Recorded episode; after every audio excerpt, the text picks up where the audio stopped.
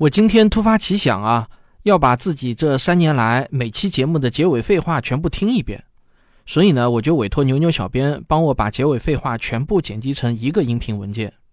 牛牛呢就花了一下午的时间帮我完成了所有免费节目的结尾废话的整合工作，总时长呢将近八小时。然后我们再用讯飞提供的音频转文字功能，全部都转成了文字。妈呀，居然超过了十五万字！这简直就是一份宝贵的语音日记啊！这三年多来，我和科学声音发生的大大小小的事情，几乎全部都有鲜活的记录。我听着听着啊，自己呢还真的有点莫名的感动，因为我吹下的牛皮，居然大多数都实现了。当然也有被打脸的。二零一六年四月，《科学有故事》正式开播；五月，科学声音成立。二零一七年初，我正式辞去了工作。成为了一名全职的科普人，靠版税和收费节目来养家糊口。和我差不多同时辞职的还有科学史评话的吴金平老师。但是没过几个月呢，我们就发现一个人又要做节目，又要应付各种合作谈判，实在是无法兼顾。好在这时候啊，神兵天降，我和平哥多年的老朋友，教育行业资深的运营策划人谭老师和我们是一拍即合。他也辞去了工作，以光杆司令的身份成为了我和平哥的最佳拍档。从此呢，我和平哥就又可以全身心的投入到创作中了。创作才是我们真正热爱的事情，而除此之外的所有事情，我们全部授权给谭老师决定。现在呢，两年多过去了，在 CEO 谭老师的主持下。我们的光追团队现在呢，已经成长为了一个有二十多名全职成员、十几名长期兼职以及几百名志愿者的团队。谭老师也不再是一个光杆司令了。不久之前呢，我们还获得了一笔小小的投资，虽然不是很多啊，但终于呢，也不用再为温饱而发愁了。这也让我们可以把火箭的仓位啊给稍微扩充一下了，有更多的空间来吸收优秀啊热情的科学爱好者。今天呢，我再次向科学声音所有的听众、读者和观众发出一封诚挚的入伙邀请函。这次啊，我们招聘的全职的职位有两个：运营专员若干名和资深原稿美术设计师一名。对这两个职位共同的要求呢，都是你要熟悉科学声音的节目，具备科学精神，热爱科普事业，能够全职工作。注意啊，这次招的不是兼职和志愿者。我们招的是要签订劳动合同、上五险一金的全职员工。我们的工作地点呢是在有上网条件的任意地方都可以。光追团队是一个在云端办公、远程协作的新型组织。当然，如果你的居住地点是在重庆或者上海，那么我们还会优先考虑，因为谭老师住在重庆，我住在上海，碰面方便也是应聘优势嘛。下面呢，我说一下对这两个职位的各自要求。运营专员是协助谭老师在互联网上传播、运营科学声音的所有节目，也包括科学声音各种社群的维护、管理、运营等。对于这个职位啊，我们没有特殊的专业要求，我们最看重的是你的性格。你需要有一个外向、开朗、乐于与人沟通的性格。谭老师说，性格这个东西很难在短期内改变，其他这个职位所需要的技能，那只要你好学。他相信都能够在短期内迅速的掌握。下面是重点啊，这个职位我们可以提供的薪资待遇是底薪税前五 K 左右加浮动绩效奖金。另外一个职位呢是原稿美术设计师，这个具体说来啊，就是我们需要一位有三年以上工作经验的设计师，他可以通过用户分析和产品分析来帮我们制定产品视觉设计风格创意，输出设计概念和需求方案。并且能够把握整体的设计风格，制定设计规范，来帮我们打造品牌形象，同时还能对现有的产品提出改进方案，优化用户体验和视觉效果。总之呢，我们不是要找一个只会用 PS 修修图的初级设计师，而是要找一位较为资深的，能够带领初级设计师做出高品质设计的人。重点来了啊，这个职位我们可以提供的薪资待遇呢是底薪税前。七 K 到十 K，另外呢再加浮动绩效奖金。好了，如果您想坐上光锥号火箭，请您将简历发送至科学声音的拼音 at 幺六三点 com，让我们一起为科学传播做点事儿。总结一下，我们想招聘两个职位：运营专员和原稿美术设计师。三个重要的提示：一、全职；二、没有固定的工作地点；三、底薪一个是五 K 左右，一个是八 K 左右，再加浮动奖金。应聘简历请发送至科学声音的全拼幺六三点 com。好，总结完毕，下面就开始播放经过我的大幅筛选和剪辑，但恐怕依然是全网最长的废话联播。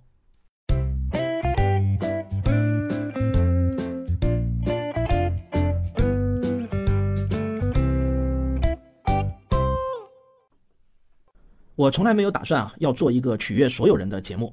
我其实有心理准备，第一集已经会让一些人感到不舒服，或者呢听完以后就开始骂我。一个口口声声谈科学精神的人，其实自己最不具备科学精神，因为呢你的心胸很狭隘，从来不知道包容，对未知的世界也缺乏敬畏。比如说，你凭啥说这个另类医学中的那些理论就是错误的？你凭啥说阴阳五行就不能运用于现代科学研究中？更不要说周易算命这些我们古代人智慧的结晶，它其实非常的有价值。说实话，你的这些想法呢，我都非常的理解。因为大概在过去吧，十多年前，我也是一个这样的人。但后来随着阅读量的增加，慢慢的我发现这样的思想其实是错了。但这种转变不是一朝一夕发生的，也不是能够顿悟的，而是经历了非常长的时间。这种认识上的转变，让我有一种重生的感觉，或者说脱胎换骨的感觉。这种感觉还是挺棒的。我的节目是做给那些对这种感觉感到好奇，也渴望有一次脱胎换骨重生的人。如果你认为这种转变对你来说是绝无可能的，那么好吧，我们大家各自尊重各自的三观。感谢您耐心听我讲到这里，谢谢你们，我们下期再见。怎么说呢？我觉得自己的风格在头几期呢，可能还不会完全稳定下来。那么我也是在想和听众有一些互动，想听听大家对此的反馈，所以也希望你们能能够多多做一些评论，让我看到啊，让我看到你们是喜欢怎么样的一个风格，或者说你们喜不喜欢我第二期的这样子的一种风格，可以评论给我，这样子也帮助我改进。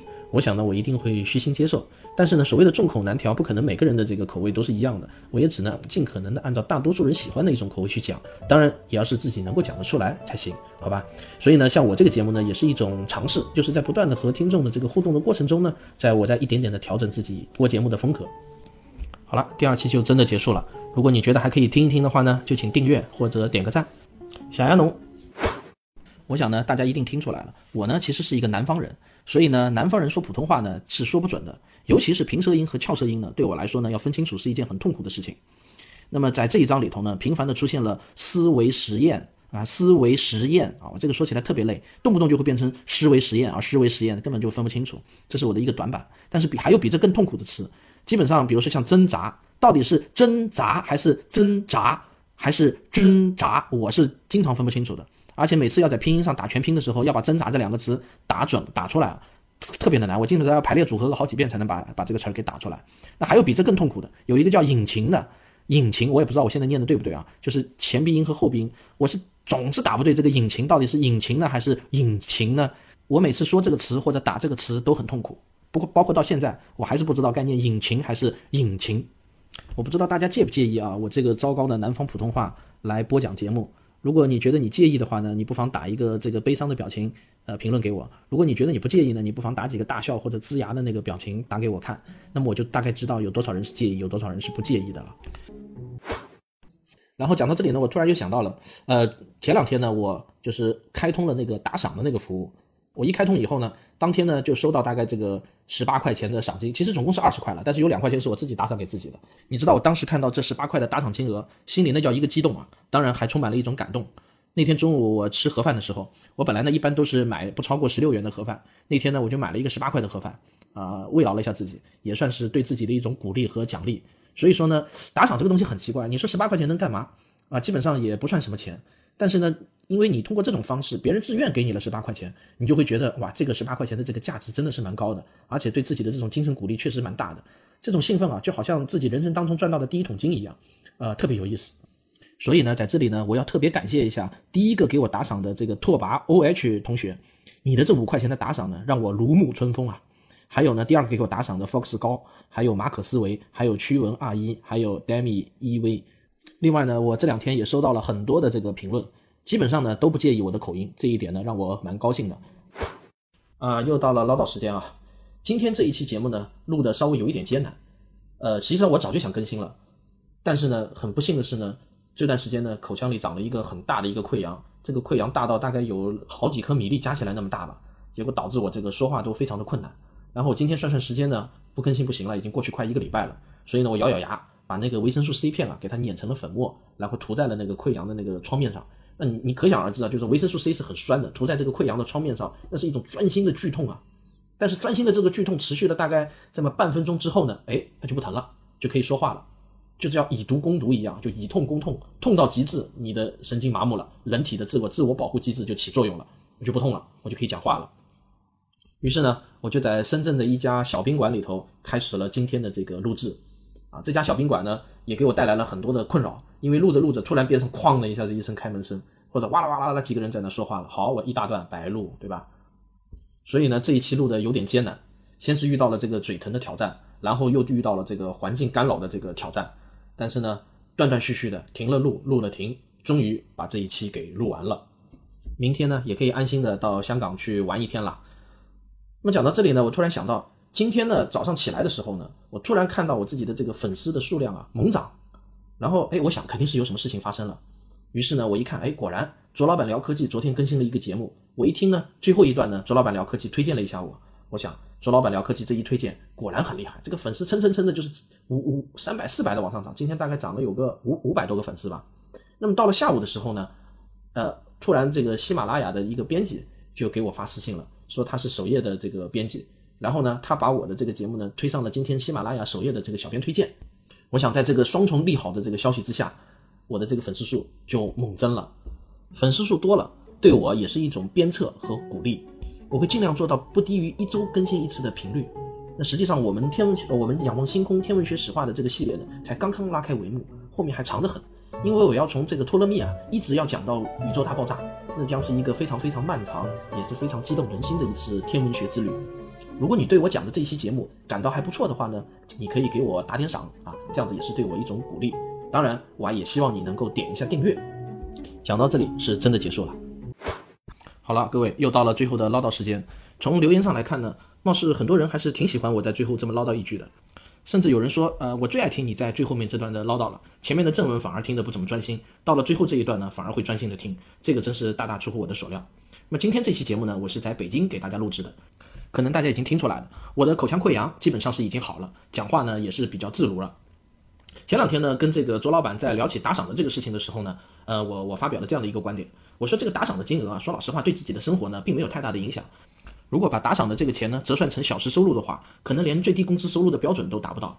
但是我把打赏呢当成是游戏里的一种荣誉系统，也就是像荣誉徽章一样，金额其实就代表了一种荣誉徽章的数量。在很多游戏里头呢，大家都喜欢刷荣誉。不光是粉丝的数量、播放的数量、好评率、评论率，那么这个打赏的金额也是成就系统中的一种。所以每当看到一条打赏记录，在我的心里头呢，就把它翻译成一个成就系统中的徽章。它带给我的快乐呢，绝对不是等价的金钱所能够买到的。不知道大家有没有注意到，在本期节目中呢，我提到了一本书，就是陈方正教授的《继承与叛逆：现代科学为何出自于西方》。这是一本厚得像砖头一样的大部头的学术著作。我曾经有一段时间呢，静静的、耐心的把它读完了。这本书呢，是从破解里约瑟难题开始入手的。什么是里约瑟难题呢？就是有一个英国人叫里约瑟，他写了一部厚厚的学术专著《中国科学技术发展史》，其中列举了大量的中国古代在科学技术上的非凡的成就。然后呢，这个里约瑟就提出了，就问出了这样的一个问题：他说，这么灿烂辉煌的中国文明，为什么没有诞生现代科学思想？那么陈方正教授通过大量的考证和详细的论证，他就说。其实中国古代只有技术，没有科学，所以李约瑟的这个问题呢，其实是一个伪命题，因为科学和技术是不同的两个概念。所以呢，这本书其实可以解答很多听众朋友们在留言中的一些问题，因为很多人往往把科学和技术混为一谈。说老实话呢，读完这本书呢，其实是挺让每一个中国人泄气的，因为陈方正教授很冷峻地指出，中国古代其实是没有科学思想的，只有技术发明创造。这些技术发明创造虽然非常的了不起，但是它并不能称之为科学思想。要让我们中国人自己承认这一点，其实是相当难的，因为它会把我们过去从小建立起来的那种自豪感和自尊心几乎要击溃。但是在冷静的思考之后呢，我想，认识到这一点，或许并不是什么坏事，也或许正是因为我们中国人有很多像陈方正教授这样子的中国人，能够开始真正的反思我们的文化、我们的科学精神，对中华民族的未来或许是大有裨益的。本期就讲到这里。最后，我想对各位听众先说一声抱歉，因为接下去我可能要说一些你们听不太懂的话。我这些话呢是对某一个人说的。如果你在听我的节目的话呢，我希望你能够正视自己的疾病。勇敢地承认自己确实是又生病了，你应当去接受治疗。短暂的激情是不值钱的，只有长久的激情才值钱。我没有办法通过正常的途径和你说上话，只好用这样子的一种方式，希望你能听到。你只要把病治好了，所有的小伙伴们都依然在这里等你。我就发现，我们科学声音组织的这三个人呢，有一些共同的特点。我们的业余生活看起来呢，似乎都有一些单调。除了正常的工作以外呢，我们三个人基本上都放在了看书、写作，还有做节目上面。我们基本上都不太喜欢唱歌、喝酒、打游戏等等这些娱乐活动，但是我们却都有一个共同的特点，就是喜欢乐器。呃，吴金平呢，他是喜欢吹口琴，而且他的口琴呢吹得相当好。他的老师是中国著名的口琴大师黄玉谦先生。我呢喜欢弹古典吉他，也曾经跟着中国第一位职业古典吉他演奏家朱明宝老师学过一年的古典吉他。而周老板呢，则喜欢弹电贝斯。我和吴金平在大学时代的时候呢，还一起组建过一个乐队，当然是偏重于古典方向的一个乐队。呃，而周老板呢，也有一个乐队，他在乐队里头呢是担任贝斯手。我们都是古典音乐的发烧友。我和卓老板呢，都不约而同的选用了古典吉他曲来作为我们节目的背景音乐，而吴金平呢，用的也是古典的曲子。平时在跟朋友们的聊天中呢，经常会有人说，呃，你们的这个生活啊，实在是太单调了，好像晚上从来也不出来应酬，也不出来玩，一天到晚就是看书啊，这些东西有啥意思？活着好像人生很单调，那么我呢就经常回答他们说，我们生活的这个精彩也是你们所不能体会的。我们徜徉在这个知识的海洋中，自然有我们的乐趣。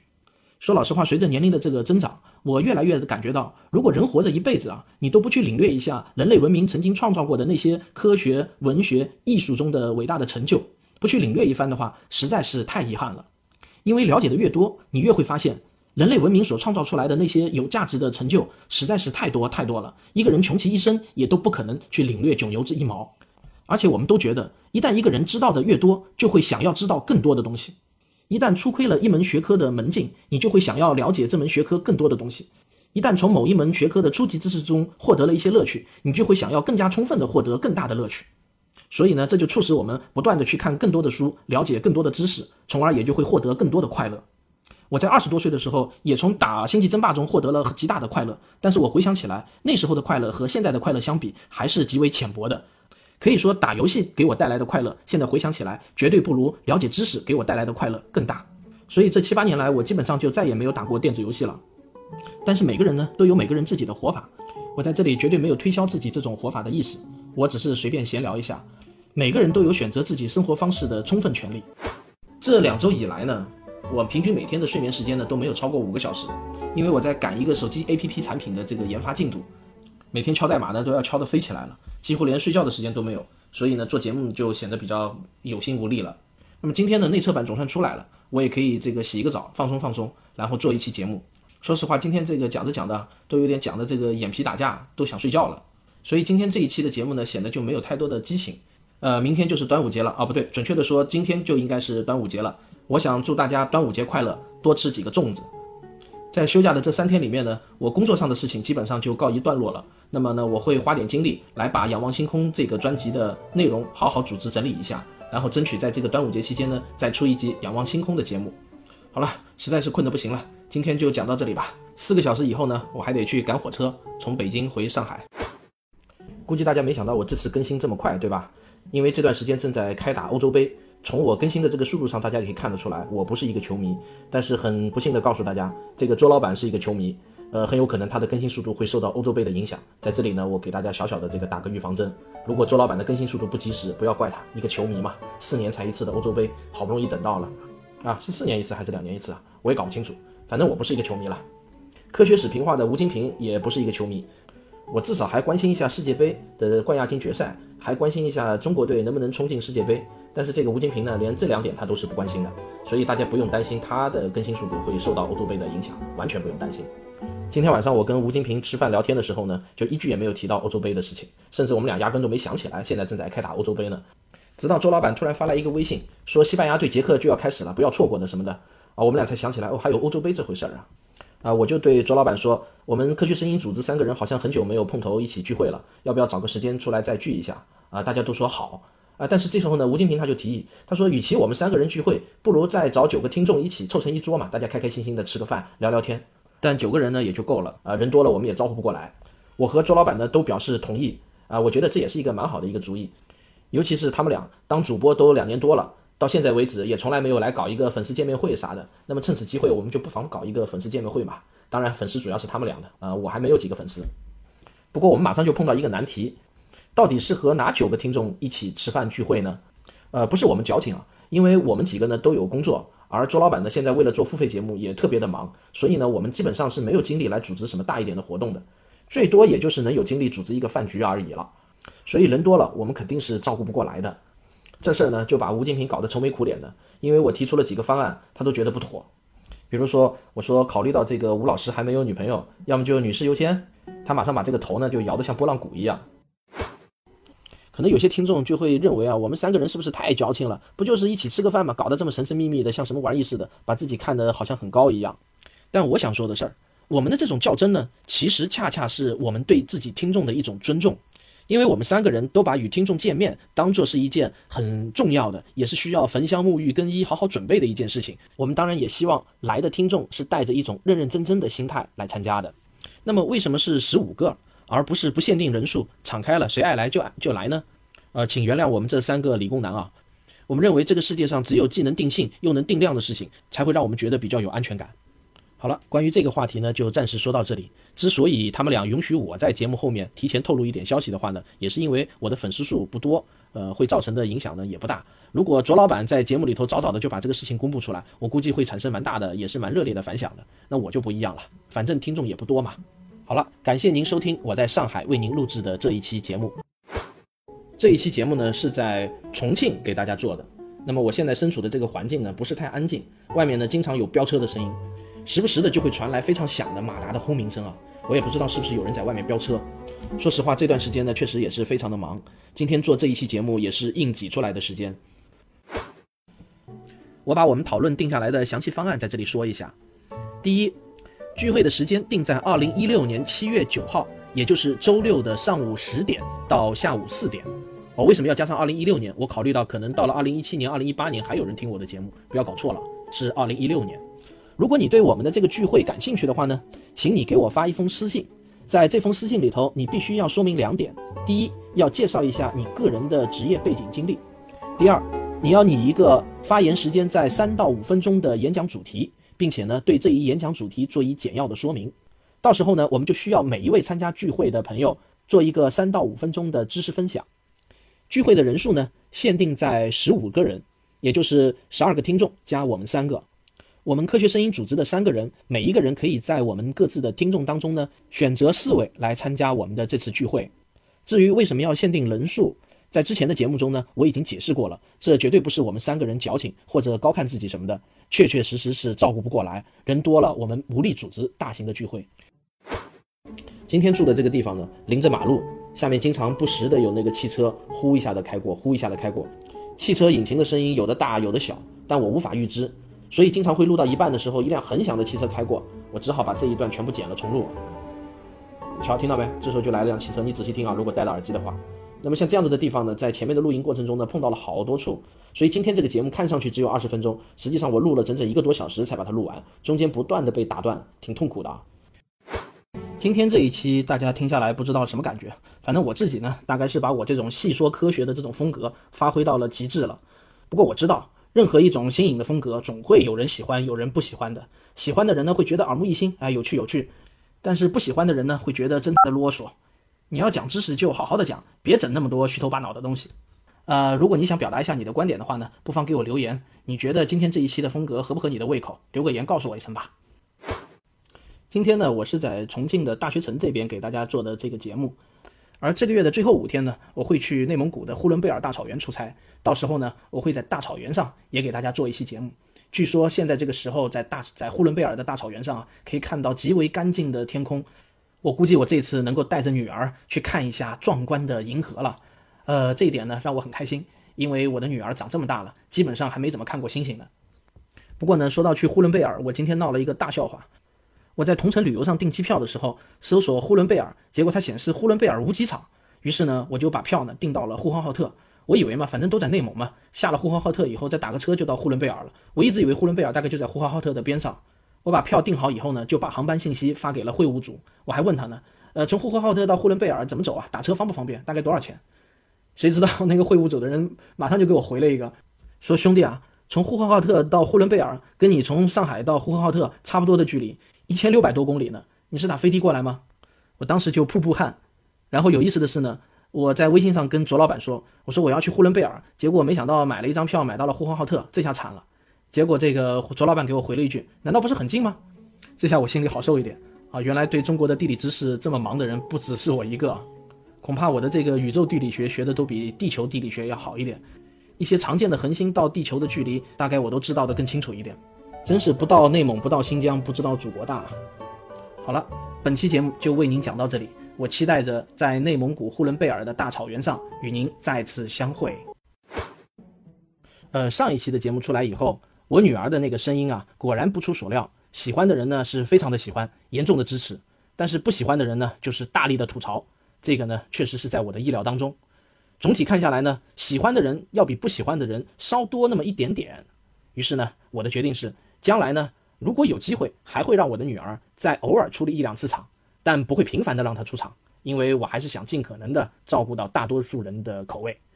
接下去，我想恳请那些喜欢我女儿声音的听众朋友们，能关注一个喜马拉雅的号，叫做“小田园绘本”。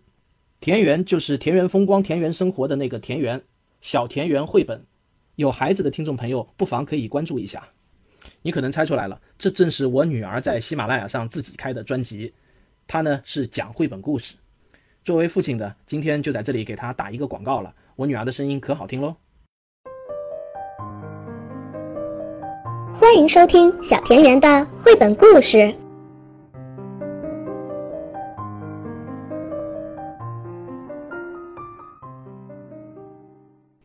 怎么样？你觉得声音好听吗？反正我是觉得挺好听的，而且他的普通话也好，口齿也好，我觉得都已经比他老爸要强了。大家好。我这一期节目呢，就是在我国内蒙古呼伦贝尔大草原为大家制作的。那么我第一天到大草原的时候呢，没有看到满天的繁星和银河，因为天上的云太多了。到了第二天，虽然没有云了，可是我发现我们住的这个地方的光污染还是太严重了，天上呢也看不见银河。那么今天晚上，我终于看到了银河。为什么呢？因为停电了。照理说，一停电不是什么好事情，黑黢麻出的。可是对我们这种观星爱好者来说呢，却是天大的福祉。我抬头一望，那是满天的繁星，再加上一条虽然称不上灿烂，但也是清晰可见的银河，横亘在我的头顶，而且夏季大三角清晰可见，非常的好看。我们一群人呢，就一边看星星，一边呢，他们就听我讲关于星空的故事。一转眼就过了一两个小时，我的女儿自然也是有生以来第一次看见了满天的繁星和真正的银河。不过说实话，呼伦贝尔的银河相比于呃澳大利亚墨尔本的银河来呢，还是差得太远了。即便跟新疆吐鲁番的银河来比呢，也还是有一些差距。我搞不清是为什么。今天还有一个重要的消息想告诉大家，呃，就是我那个微信的公号，呃，科学有故事的这个公号，虽然注册了很久，但是呢，我一直都闲置着，没有精力去打理。我现在想招募一些志愿者来帮我打理这个微信公号啊，我也不知道这个想法是否可行，试试看吧。那么既然是志愿者，那么我就只能坦诚的告诉你，我不付给你报酬的。但是呢，我只给你承诺未来无限的可能性。至于到底是什么样的可能性，对不起，我也不知道。我们其实呢，只不过是像一个厨师，把原来比较晦涩难懂的这些科学知识，经过添加一点佐料，然后用上一些烹饪的手法，给它做成一盘相对来说比较可口的菜，容易让大家吃下去。所以，我们完全呢，也有可能因为水平不到位，把这道菜呢给做砸了。或者呢，完全把原来原料的那些原汁原味呢给破坏掉了，这呢也就是所有科普工作者的无奈。这道菜做得越好吃，其实也就越来越丧失了原材料的那些本味。但我想不管怎么说，我们做的这些菜呢还是有营养的。从大概率来说呢，你吃下去对你总归还是有一些帮助的。所以呢，我在这里呢想跟大家求个饶，希望大家不要来追着我问一些理论方面的细节。其实呢，我也是不可能完全搞懂的。另外呢，也希望大家不要来追着我问一些连现代的前沿科学界也还没有完全搞清楚的一些问题。好，接下去是做广告啊。科学有故事的微信公众号已经开通了，请小伙伴们记得关注一下。我会在这个公号里面放很多我自己精选出来的好文章、好视频，并且呢，我现在正在征集这个公号的志愿者维护员。终于录完了，好热啊！啊，今天呢，先说两个小预告啊。第一个预告是我仰望星空下一周的这个节目呢会推迟一点时间，为什么呢？因为我要出差，而且这次比较忙，有好几个会议要参加，而且下一期要讲的内容也没有完全准备好，所以请大家有一点耐心啊。另外一个预告呢，似乎也不是一个太好的消息。我时间的形状这个专辑呢，也要推迟个几天，因为我请的那个嘉宾啊，嗓子不太好，最近正在咳嗽呢，没法录音。呃，说到这里啊，我有点胸闷啊，不知道为什么那么多人会留言说这个声音不是真人念的，是机器合成的，这让我请的那个嘉宾呢，也稍微有一点感到胸闷。有些人喜欢，有些人不喜欢，这个完全是在我意料之中的，因为毕竟大家听习惯了我的声音嘛，突然换了一个声音，换了一种播讲的方式，自然呢是会有一些不适应。但的的确确是真人念的啊，如假包换，这一点大家千万不要再有任何的怀疑了。我在想，有些人认为是机器合成的，可能是因为我请的这个嘉宾的声音啊，实在是太好听了，很像这种标准的这个播音员的声音。因为机器合成嘛，肯定是要请标准的播音员来录音，对吧？不过我看到也还是有很多人喜欢的，而且也有很多人给我们打了赏。那么我会坚持让这个嘉宾帮我把这一章给播讲完。啊，我固执的认为，如果你不听完红色革命这一章的话呢，我认为你没有算是听过我这个专辑。因为我认为这一章才是我整个专辑所有节目当中一种情怀上的升华，所以我还是想恳请您耐心的听完《红色革命》这一章。啊，今天的这个结尾唠叨显得有点怪异啊，明明我前面的正文是仰望星空，但是结尾却在讲时间的形状，这也从一个侧面反映出我是多么在意你听不听《红色革命》那个章节。好了，这次呢确实是让大家等的时间比较长了，我呢今天还在深圳，也是好不容易挤出来的时间为大家做的这期节目。不知道大家有没有关注“科学有故事”的微信同名公众号？前几天呢，我就在这个公众号里头啊发了一个六十秒的语音，报告了一个很重大的消息，就是我们好像接收到一个有可能是来自外星文明的无线电信号。那么这个信号还引起了这个很多媒体的报道，呃，网上的关注度也挺高的。我也第一时间给大家报道了这个事件。可是呢，今天我看到各大新闻又开始爆出来了。首先是果壳爆出来的，说这个信号已经被证实，其实是来自地球人自己的信号，是一颗什么老旧的俄罗斯的军用卫星啊。反正基本上已经肯定那个不是外星人发过来的电报。我本来还兴致勃勃的说我要在微信公号里头给大家做追踪报道呢，现在看来呢又是一场闹剧。不过呢这种事情很正常，外星人的信号哪有这么容易找到啊？如果你喜欢我的节目的话呢，我强烈建议你也关注一下我的微信公号，在那个里头呢我会冷不丁的就给大家发一个六十秒的语音出来，很随意也很有现场感。另外给大家播报一下，我本月二十一号在西安出差，不知道我的听众当中呢有没有西安的朋友？如果有的话呢，我们可以在二十二号的时候呢搞一个西安的听众见面会，你们看怎么样？如果有的话，请留言给我；没有的话呢，也就算了。哎，不过多希望有一点美女听众啊。不过好像这是一个奢望。好吧，今天就讲到这里。呃，明天就是中秋佳节了，我估计你听到我这个节目的时候呢，已经是中秋佳节了。所以在这里呢，呃，汪杰祝您中秋快乐，阖家团圆。按理说呢，我应该在我的微信公号里头呢写一点应景的文章，然后再搞一个什么回复某某关键字可以看这样子的方法来吸粉啊。但是呢，实在是不好意思，今天太忙了。不过呢，我给大家打一个小广告，这个科学史评话的吴老师呢，今天在他的微信公号里头破天荒的发了一篇文章，而这篇文章呢，并不是他那个节目的文字版。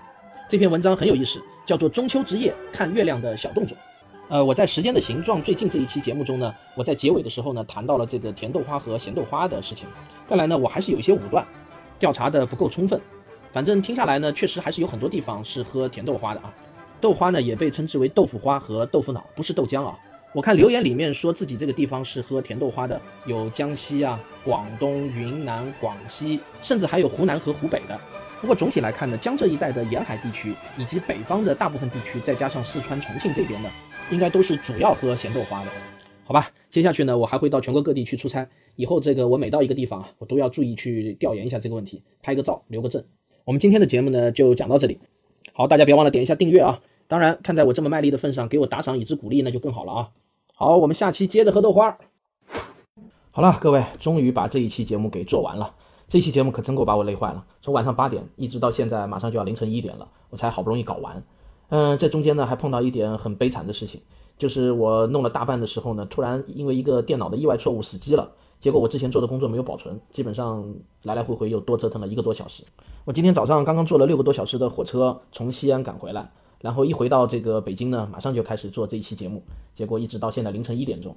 对了，我到西安以后呢，特地考察了一下当地人吃什么样的豆花，他们叫豆腐脑。呃，西安人基本上是吃咸的豆腐脑的，但是呢，听当地人说，如果你要问他要甜的豆腐脑的话呢，他也给你做，不过很少很少。各位亲爱的听众朋友们，我非常感谢你一直陪伴我走到今天，终于听完了《仰望星空》这个专辑。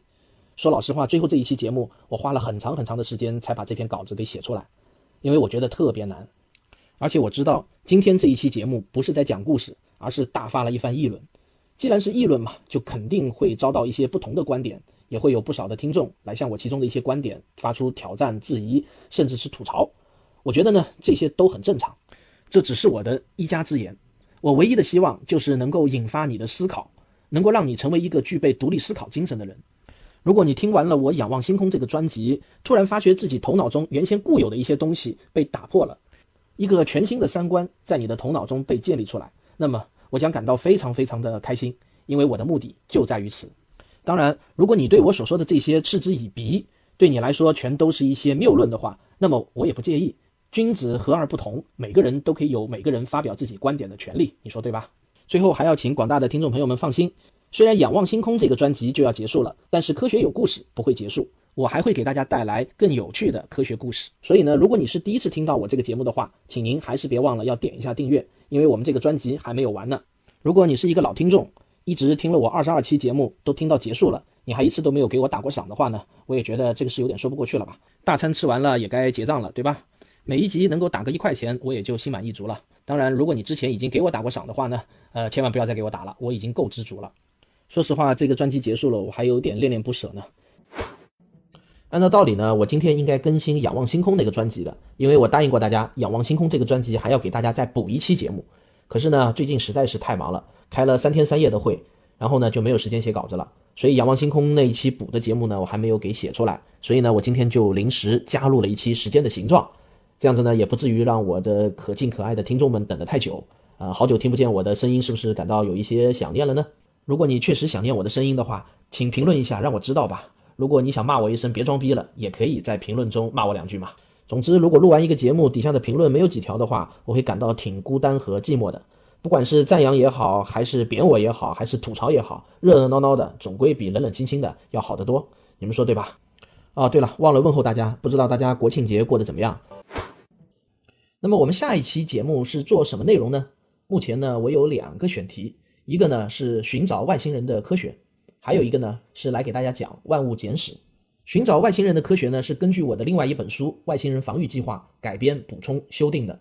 那么《万物简史》呢是我大概花了十个月的时间，我把那本著名的科普书《万物简史》给重新给翻译了一遍。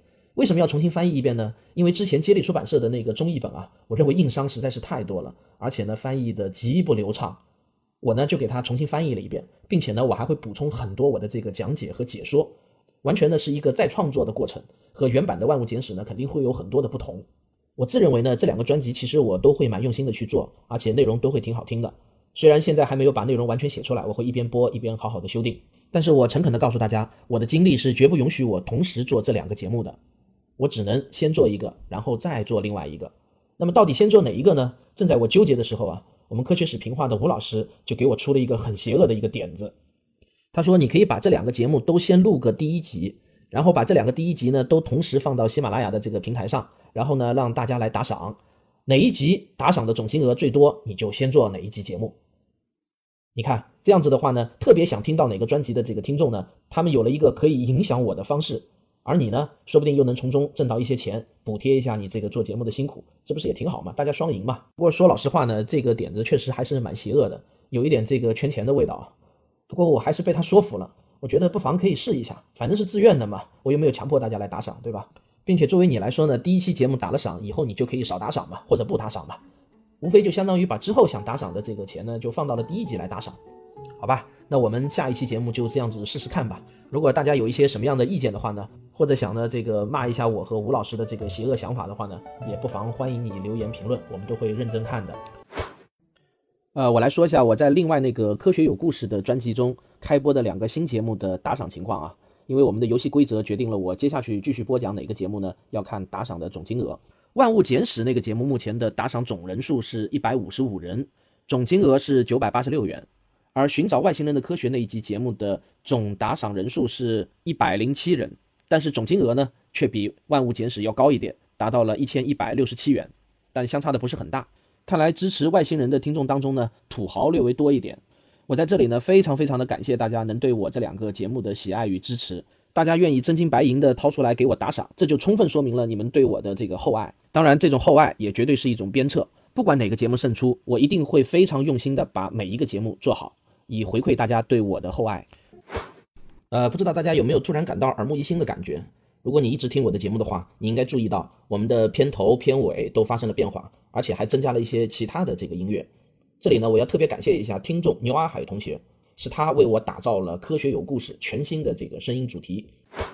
不知道大家对我这个新的音乐主题是不是感到满意？我自己呢，反正是挺喜欢的。在此呢，我要再一次感谢我的听众牛阿海同学，所有的音乐都是他精心帮我制作的。我在这里呢，再说一声谢谢了。呃，如果大家听得仔细的话呢，你应该会发现，其实我的这个感冒啊还没有好，所以呢，鼻音其实还是有一点重的。今天的这个状态呢，也不是特别的好。录的这个效率也特别的低，经常的犯各种各样的错误。然后这个不到二十分钟的节目，我录了大概快有两个小时了吧。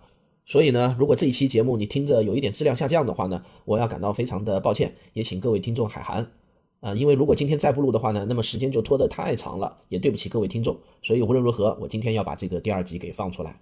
另外呢，还想跟大家说一声，自从我们征集那个科学声音的 logo 以来呢，我就收到了大量的投稿。这两天呢，我就和吴金平还有卓老板呢正在商议到底采用哪个 logo。不管你的设计最终有没有被采纳，我们都会对你表示非常非常的感谢。嗯，当然我们也知道这个感谢呢也不能仅仅是停留在口头上，所以到时候看情况吧，到底是送一些书呢，还是一些其他的东西，这个到时候再说吧。总之呢，我们肯定会有一些实际行动来表示感谢的。哎呦，这个鼻子啊，酸酸的、痒痒的、麻麻的，挺难受的。今天就不再多说了。好了。好久没听到我的声音了吧？不知道各位听众朋友们有没有想我的声音啊？其实呢，我还是挺想念大家的。那个该死的口腔溃疡，这次整整折磨了我大概有半个月吧。在深圳的十天当中呢，是越来越严重。可是，一回到上海呢，过了两天就好了，差不多百分之六十。跑到北京以后呢，才过了一天就完全痊愈了。你说呢？这个事情怎么弄的？然后我在公号上不是写了篇文章嘛？讲述了我个人的这个口腔溃疡的历史。结果呢，那篇文章呢，得到了大家热烈的这个反响啊。微信公号的这个留言啊，最多只能显示一百条。其实呢，我收到了差不多有将近两百条评论。出乎我意料的是呢，这些评论啊，逐步就演变成了这个中西医之争了。这个是完全我没有想到的。甚至这个争论的这个战火啊，都蔓延到我后来又发的第二篇跟这个口腔溃疡完全不搭嘎的，就是那个《科幻世界漫游指南》的那篇公号文章中了。有很多人在那篇文章的这个评论里头啊，继续来跟我探讨这个中西医的问题。当然呢，大多数是来批判我对中医的这个偏见的。但是因为考虑到和那个文章的主题啊实在是不相关，所以我呢就没有把那些评论给放出来。有很多听众呢还不过瘾，又给我发了很多的私信啊，在喜马拉雅平台上给我发了很多的私信。有的呢是来给我提供各种治疗的偏方的，有的是来怒斥我对中医的偏见的啊，我真是有点哭笑不得。不过通过这次事件呢，我确实又收集到了大量的治疗口腔溃疡的这个偏方啊，说各种各样的都有，而且说的一个比一个神奇。但是呢，我想告诉大家，其实你们给我提供的这些偏方啊，百分之九十我都是试过了，对我基本上都是无效的。谢谢大家的好意啊！不过大家不用担心，因为按照我的经验呢，只要我生活在北京或者上海，不跑到深圳去，然后只要每天坚持用漱口水，基本上这个口腔溃疡还是能够得到控制的。即便是发作，也不会像前段时间那么严重，那连话都说不出来。我在这里呢，也还要再次感谢一下这个卓老板和吴金平老师，他们呢给我友情客串了代班了一次，然后好像呢大家也是好评挺多的，换了一个人播讲我的节目，也挺有新鲜感的，对吧？如果有机会的话呢，我也想替他们代班一次，也蛮有意思的。这也体现了我们这个科学声音三人组的亲密无间、团结友爱和互帮互助，大家说对吧？啊，这个舌头上的溃疡痊愈以后呢，还真是爽，不管是吃东西还是说话，都非常的这个利落了。大家应该能听出来，我今天讲话中气还是蛮足的吧？呃，前几次做节目之前呢，我总想着在结尾废话的时候呢，要给大家推荐一个节目，但是不知道为啥呢，每次都忘记了。今天呢，没有忘记，我想起来了啊，我想给大家推荐一下沉浮粉碎机的节目。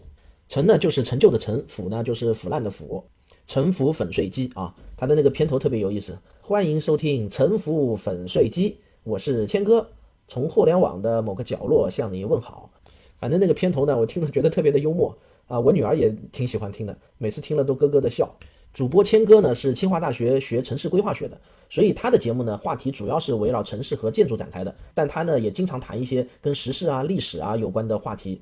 他甚至还有两期节目是教你怎么作曲的啊，反正话题的范围非常是宽泛。如果大家对这些话题感兴趣的话呢，不妨去关注一下。你也可以给他留个言，说是科学有故事推荐过来的，也给我脸上贴贴金嘛。呃，最近这段时间呢，我在筹备一个新节目，给大家听一下我这个节目的片头啊。用科学的视角看科幻，用科幻的思维谈科学。欢迎来到科幻与科学的世界。啊，我这个新节目呢，基本上是谈科幻小说和科幻电影的。一方面呢，是替大家来读一些大部头的科幻小说啊，替你们讲解一下这个科幻小说的主要内容，你们就不用去读厚厚的这个大部头的原著了。然后呢，再通过这些小说或者电影呢，来谈一些里面涉及到的科学知识。我不知道大家是否会喜欢这样的一个节目，你也可以评论告诉我。好，今天是十二月三号，也就是喜马拉雅搞的这个幺二三知识狂欢节的日子。在今天呢，很多很多的节目呢都在打折优惠促销。我的一个付费精品专辑。呃，叫做《汪杰冒号科幻世界漫游指南》，也在今天正式开售了。原价是九十九元，今天就只需要六十八元啊！不知道我说这个是什么意思啊？我估计有些人听到这里要哭了。那些本来计划就要买，但是今天又由于种种原因没有出手的听众，听到我这段声音呢，估计打我的心都有了。截止到现在呢，离今天的结束呢，大概还有半个小时左右。我的这个付费专辑呢，已经卖出去了将近一千份了。这个呢，确实是大大超出了我原本的预期。原本呢，我自己和喜马拉雅小编的这个估计呢，说一周之内能够卖出去五百份就已经不错了。没想到今天一天呢，就差不多快卖了一千份，啊，这个确实是让我感到非常的这个激动啊。还有一个活动不就是打赏人气榜吗？那么我也参与了这个活动，呃，居然呢也能够排到第十六名啊，这个也是大大出乎我的意料之外。主要呢还是要靠了这个两个我称之为土豪听众的这个鼎力支持，一个呢叫做二当家的，还一个呢叫做朱吉杰瑞。二当家的有一句留言非常的荡气回肠啊，我给大家念念。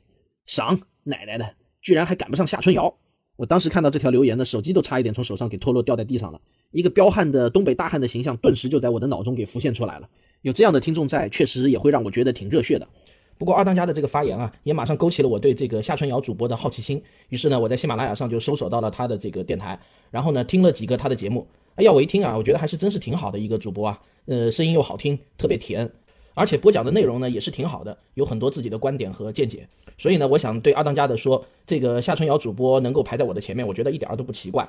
而且呢，他的节目是免费的，我的那个要求打赏的那个节目啊，放在一个收费的专辑下面，本来就是不厚道的。明明这个专辑都收费了，你为啥还叫别人打赏呢？啊，这个呢确实也是喜马拉雅小编再三要求的，也是为了配合这次活动。其实我本意呢也不想在一个收费的专辑下面弄一条声音求大家打赏，但是我心里很清楚。今天过去之后呢，我必须是认认真真的沉下心来，埋头把节目做好，把稿子写好，要让大家觉得呢，花了这六十八元是确实是物超所值的。所以呢，我也跟喜马拉雅的小编说了，我说在这之后呢，我就不参与任何营销活动了，我就是专心做好我自己的节目就行了，其他的事情呢就交给你们了。我觉得啊，呃，二零一六年应该算是这个内容付费的元年。为什么这么说呢？我觉得有两个标志性的事件，第一个呢就是逻辑思维搞的那个得到 APP 开始转变它的方商业模式。从这个卖东西的这个模式呢，转变成直接卖知识这个模式，结果呢，没想到呢，今年取得了巨大的成功。到现在呢，据说它的营收已经超过了一亿元人民币啊，这个是相当大的一笔营收。第二个事件呢，就是这次十二月三号，喜马拉雅搞的知识狂欢节，在一天之中呢，它公布的数据呢，它的营业额达到了四千多万元。换句话说呢，在十二月三号这一天，喜马拉雅上几百位主播共同创造了四千多万元的这个知识财富。我认为可能在以后的中国互联网的历史上，二零一六年会被标志为内容付费的元年。在过去呢，自媒体或者说播客呢能够盈利，基本上呢大家都认为是两种模式，要么就是广告模式，要么就是电商模式。但是这两种模式呢，我认为所有的主播都最终会因为为了迎合点击量而不断的降低自己节目的品格。但是，一旦当节目的内容可以直接卖钱的时候，这个就完全不一样了，它起了本质的变化。这将会带来一种良性的循环，就会促使主播呢把这个节目的质量越做越好，而不是单纯的为了点击量或者吸引眼球来做一些其实跟知识无关的事情。这是一次巨大的转折。从表面上来看呢，这次活动是所有的听众向产生知识的主播致敬；但是从结果上来看呢，我觉得应该是所有的主播或者说所有的知识创造者应该向我们所有的听众致敬，因为你们创造了一个新的时代。啊，这个时代不是由我们这些内容创作者创造的，而真的是由你们广大的听众创造的。是你们的观念的转变，才会带来未来。我大胆的预言啊，未来一个翻天覆地的变化。当然，我现在也只是一个业余玩票性质的播客，主要的精力呢还是放在我自己的本职工作上。但是像卓老板这样子的职业的播客呢，我觉得他们的好日子呢真的是来到了。我真的要替他们谢谢大家。我这一辈子最大的一个愿望之一呢，就是在我老的快要死掉的时候，我会收到几张全世界知名的科学家的信，或者卡片，或者电子邮件什么的任何东西。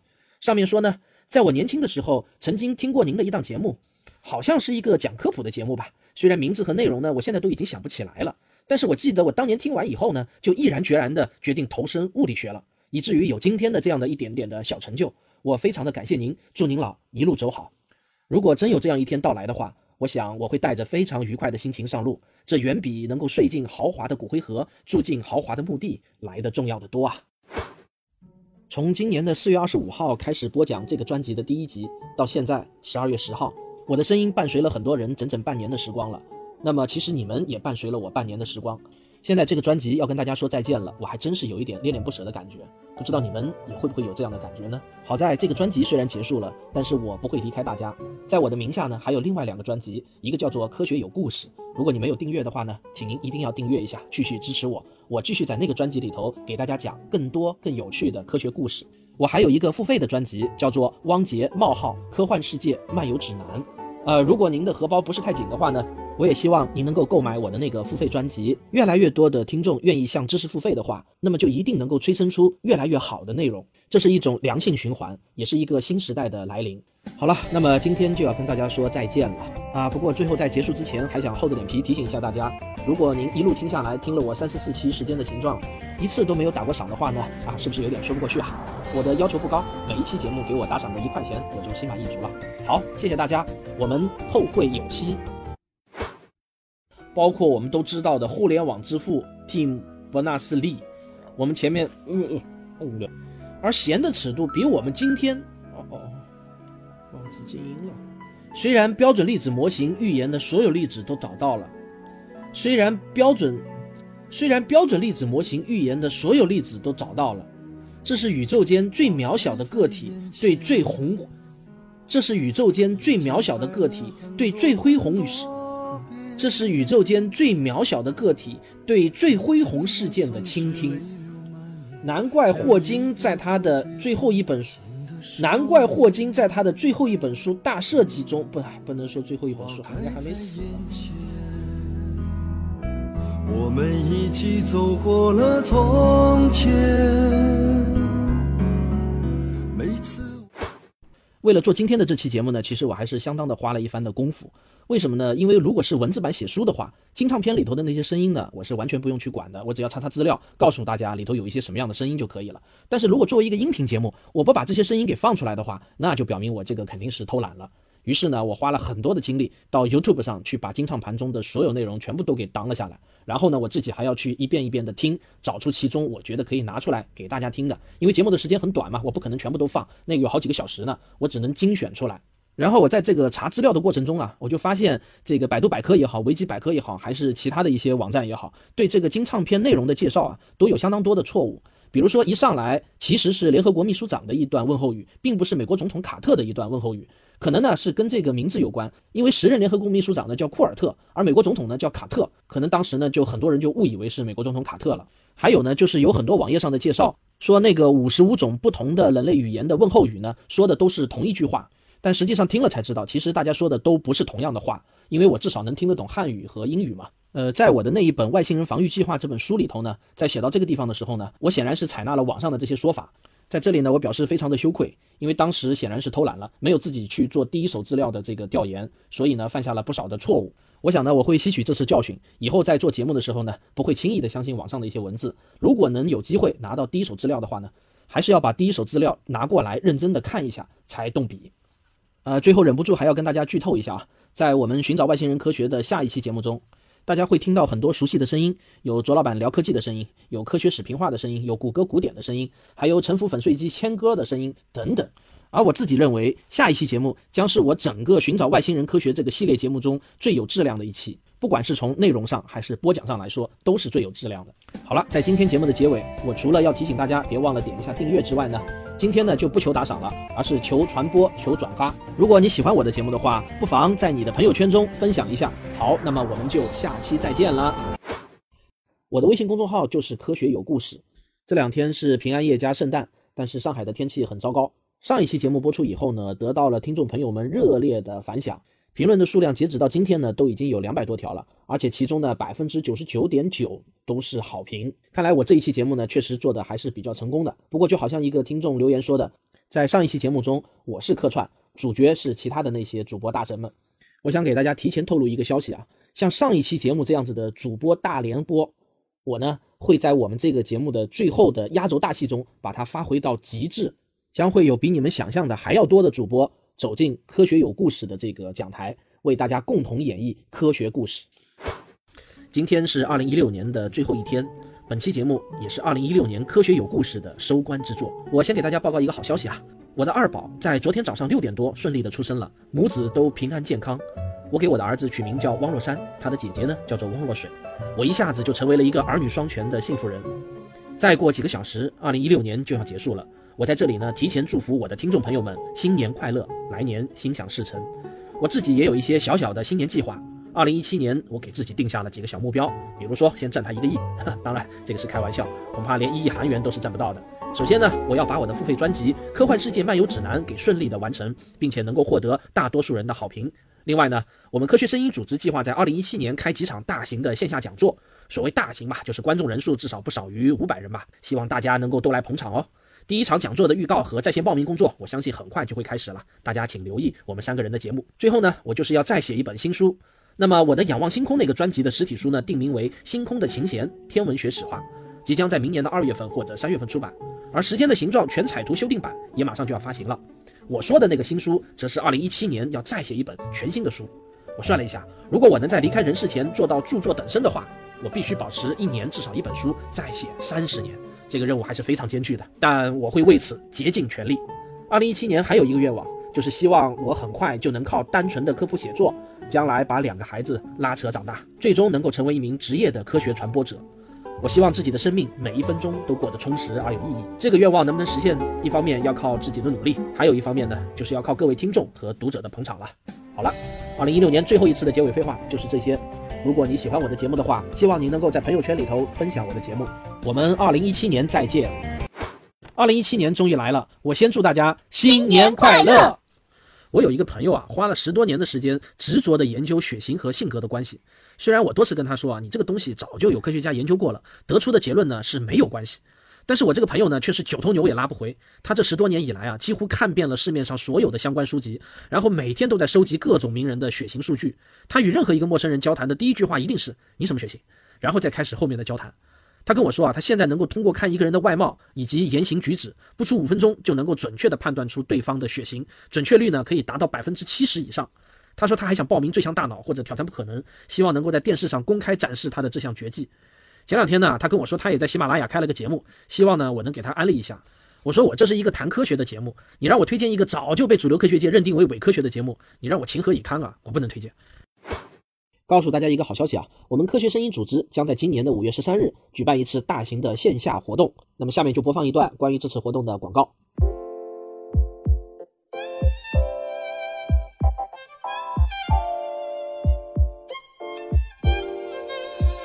我是旭东，祝科学声音二零一七年的首场线下活动取得成功。那么我也会到现场给你们助阵。大家好，我是田一苗，预祝二零一七年科学声音首次线下活动取得圆满成功，恭喜卓老板。喜马拉雅的听众朋友，我是亚洲通信社社长徐金波，祝福科学声音二零一七年首场线下活动取得成功。Hello，大家好，我是喜马拉雅的主播夏春瑶。那祝科学声音二零一七年首场线下活动取得成功哦！各位朋友，大家好，我是谷歌，在这里我祝二零一七科学声音首场线下活动圆满成功。我在这儿给大家加油助威。我是科幻奥秘时间的主播蚊子嗡嗡，祝科学声音二零一七年首场线下活动取得成功。我是随口说美国的自由军，祝科学声音二零一七年首场线下活动取得成功。五月十三日，五月十三日，五月十三日，我们在上海等你。这是我们科学声音组织第一次在线下同时亮相，我们会拿出最好的状态和最好的内容。这是您跟科学的一次春天约会。好，今天的结尾废话呢，是给大家预告一个算是好消息吧，但你也可以把它称之为一个广告。可能很多人都知道，我写过一本书，叫做《时间的形状》，那个是在五年前写的，获得了第八届国家图书馆的文津图书奖，是讲相对论的。那么这本书呢，历经五年，我给它做了很多的修订，因为很多知识更新了嘛，而且当初写的时候呢，也还有很多的 bug，和原来新兴出版社的这个版权合同呢也到期了。我呢重新找了一家出版社，叫北京时代华文书局，这次呢由他们给我出了一版全彩图版本。新版面世的日期呢，出版社跟我说是定为二零一七年的三月七号，到时候呢这本书会有两个版本，一个版本呢是精装版。定价是六十八元，精装版的意思呢，就是说书的封面也好，里头的纸张油墨也好，都会比平装版要高一个档次。平装版的定价呢是四十八元。如果大家对我这本书的签名版本感兴趣的话呢，呃，欢迎大家关注我的微信公众号“科学有故事”。到时候新书发售以后呢，您可以在我的微信公众号里头直接购买我的签名本。呃，我书不加价，只收十块钱统一的快递费。真心希望大家能够给我捧个场啊！这本书如果卖得好的话，那么会大大激发我创作的热情。好了，那么今天这个节目可真够长的了，希望没有让您听得失去耐心。如果您非常喜欢我的这个节目，请别忘了点一下订阅，当然也可以打赏以资鼓励。我们下期节目再见。大家如果想找我这个节目的文字版的话，不光是寻找外星人的科学、仰望星空，还是时间的形状，都可以在我的微信公众号，也就是“科学有故事”的同名微信公众号里头找到。欢迎大家关注我的微信公众号。在这里呢，我要提醒大家一下，今年五月十三号，我们科学声音在上海搞线下的这个活动。那么这次活动的票价呢是五十元，总共卖一千张票，目前呢已经卖掉了七百多张票，还剩下最后的两百多张，平均每天呢都有十五到二十张票被卖掉。所以如果你对我们这个线下活动感兴趣的话呢，现在要抓紧时间出手了，说不定你一犹豫，票就卖完了。我们这次活动呢，总共只卖一千张票，多一张都不敢卖。今天在这里呢，我要对我所有的听众表示我最真心的感谢。因为这个我的这本新书《时间的形状：相对论史话》，在当当网的新书热卖榜上最好成绩呢是冲到了第四名。对这样的成绩呢，我是感到非常的吃惊和意外的。这呢，全都要靠各位听众的大力支持，我非常非常的感谢。那么我也知道，其实最好的回报方式，就是在未来我继续踏踏实实的创作出更多更好的科学传播作品。啊，讲到新书的这个事情啊，我突然想起来。我三月二十五号呢，在上海书城，就是福州路的那个上海书城啊，要举办我个人的新书发布会，并且呢，我会在发布会上做一个小时的演讲，然后还有互动问答，还有现场签售。如果我在上海的听众感兴趣的话呢，欢迎大家来捧场。不过三月二十五号到底是上午还是下午呢？目前还没有最终敲定。如果大家对这个感兴趣的话呢，可以关注一下我的微信公众号，到时候呢，我一定会有通知的。讲到这个线下讲座啊，我顺便又看了一下我们现在那个五月十三号科学声音线下处子秀的报名情况。呃，一打开一看，哇，就剩下最后的一百二十四张票了。而且呢，目测应该是有黄牛出现了，因为有人一口气就买二十多张票。所以，如果大家想过来参加我们这次线下活动的话呢，你得赶紧抓紧买票了，说不定真的一夜之间就没了也难说。因为我们要找的场地呢，就是一千人的场地，所以我们的票呢肯定是只卖一千张，不会再加卖了。而且如果票卖完的话呢，到到时候啊，你就是到现场来买票呢也是没有的。今天呢，我第一次行使了我神圣的拉黑权，但是呢，把你拉黑并不代表我觉得你有什么错，只能说明你不是我们这个圈子的人。你呢，可以找到属于你自己的圈子。就好像马云说他最不喜欢的就是那些一天到晚说公司不好却又不肯辞职的人一样，并不是你有什么不对，而是你不适合这个公司，就别勉强自己了，离开就好了嘛。昨天呢，我在上海书城召开了《时间的形状》新书发布会，这是四年来我第一次回到现场做科普演讲，那么也来了很多科学有故事的听众为我捧场。甚至呢，还有一对父子俩专程呢从北京双飞到上海，这让我觉得特别的温暖。可惜上海书城的场地啊实在是太拥挤了，很多人呢不得不站了两个多小时。我晚上回到家以后呢，就在 QQ 上收到了刚才我提到的那位父亲的留言。他说啊，谢谢汪老师，昨天的活动很有意义。我儿子（括号初一）回来在飞机上一口气就读了七十页。这位网名叫做红尘有你的父亲，曾经呢还在 QQ 上给我留言说，现在中国的科学素质太有待提高了，包括学术界和专业领域，缺乏的就是科学精神。为了创新而创新的思潮下，诸如水变油等项目都能运转很久，还有大量类似的项目，电磁超材料、石墨烯、量子项目，甚至变成庞氏骗局了。其实啊，其中的科学道理很简单，政府官员却闹不懂。中国有一些理工科的学生，甚至硕士毕业了，但还是很缺乏科学精神。即使这些人将来从政进行决策，仍然缺乏科学精神。在和北理、北航、清华、北大电子系的硕士生以及其他学校的几十个毕业生的交谈中发现，成绩呢都十分优秀，却几乎没有懂引力波或者基本的科学原理的。为了学习而学习，严重缺乏科学精神。当然，我相信他的发言呢，也仅仅是代表了很少的一部分现象，并不是全部。可能呢，也会误伤很多我的听众当中就在上述这些学校中就读的学生啊。但我们也不能否认这样的现象呢，确实也是存在的。虽然在 QQ 上我给他回消息呢总是很不及时，但是他给我的这些留言呢，我都是认真的看了，而且每次看完总有一种莫名的温暖涌上心头。有你们这样的听众，我该多幸福啊！还有很多听众通过各种渠道跟我表达了因为距离的关系无法赶到上海来给我捧场的遗憾。确实啊，线下讲座就有这个麻烦，受距离和空间的限制。自从我五月份开始当上了全职的科普人之后呢，我感觉啊幸福指数呈直线上升了。我感觉呢小日子过得真是赛神仙了。我现在每天早上起床，先在小区中呢慢跑加走路一个小时。这锻炼的一个小时中间呢，我还可以同时听很多的节目。有时候呢，我还直接跑到街上去吃早饭；有时候呢，我就直接跑到电影院看电影。然后呢，我再开始一天的工作，看书、看视频、看美剧、听节目，都成了我工作的一部分。什么时候有灵感了，随时可以开始写作。工作之余呢，我还可以抱抱我儿子。周末呢，还可以带着女儿出去玩。再也不像以前那样忙得跟小蜜蜂似的，都没有时间陪家人。现在呢，我经常只要高兴就可以在家烧菜做饭，边烧菜还可以边听科学视频话。总之呢，现在这种生活特别适合用“天伦之乐”这个成语来形容。啊，我不知道大家听了我这个描述啊，是否有点羡慕我的这种幸福生活？我也希望有越来越多的人能够加入到自由职业者的行列，做自己喜欢的事情，把自己的爱好呢变成工作，还能养家糊口。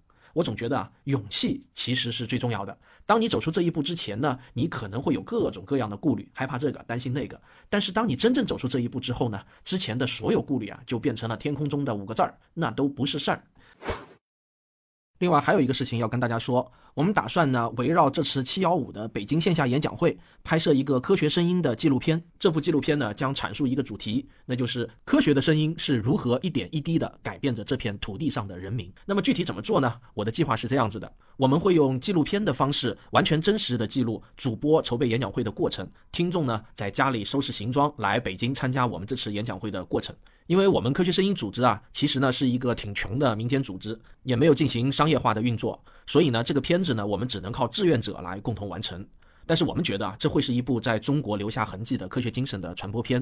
如果您刚好是一个摄像师，对我们这次这部片子的拍摄有兴趣的话呢，您不妨与我们联系。我相信参与这部片子的制作，您作为志愿者的名字将会和科学声音的名字一起流传下去。这个工作时间啊，可能是七月十二日至七月十五日中的某一天或者某几天，这个呢现在还很难确定。然后工作内容是呢，希望你能够独自一个人真实记录前来参加科学声音七幺五演讲会的听众的一些日常生活。那么具体到哪里拍摄呢？现在还很难说清楚，很有可能呢你会被派往非常偏远的地方。但是呢，我们会尽量以就近的原则来分配工作。啊，这次志愿者的报酬呢非常有限，除了差旅费可以实报实销外呢，我们只能提供五百元每天的现金补贴。最后呢，还需要您制备拍摄设备。另外呢，我们除了需要招募志愿者摄像师外，我们还需要征集有故事的拍摄对象。至于什么才叫做有故事，真的没有什么特定的标准。我们只能说，请记住我们这次片子的中心主题：科学的声音是如何一点一滴地改变着这片土地上的人民。如果您觉得自己的故事就是最好的诠释了这个主题，是我们值得拍摄的对象，希望您能够向我们毛遂自荐，把您的故事告诉我们。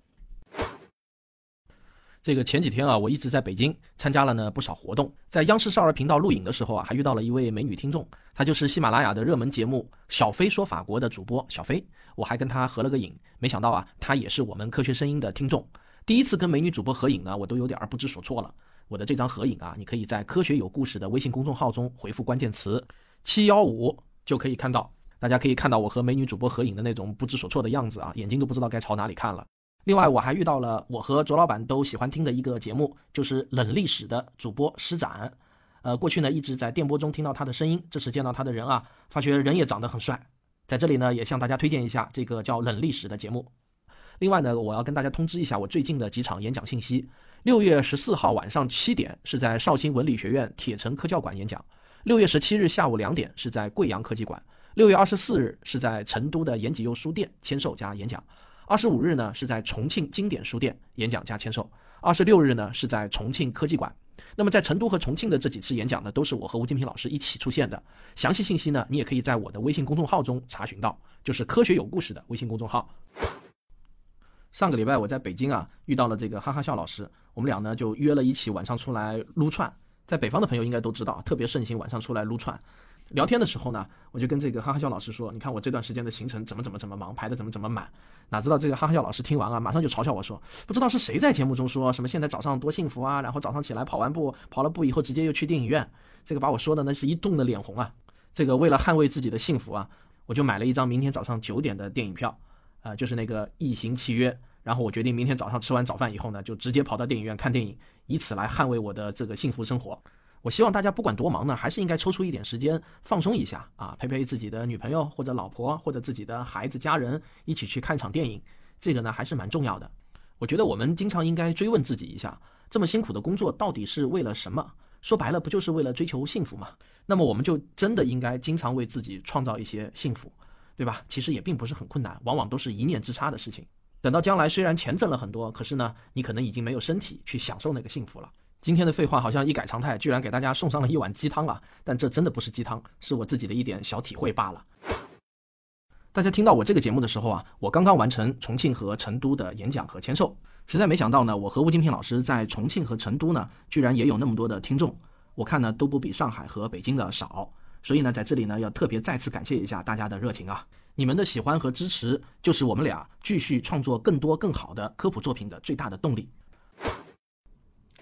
科学声音的纪录片《我和科学声音的故事》，经过了两个多月的筹备啊，现在呢，终于进入到了制作的中期阶段了。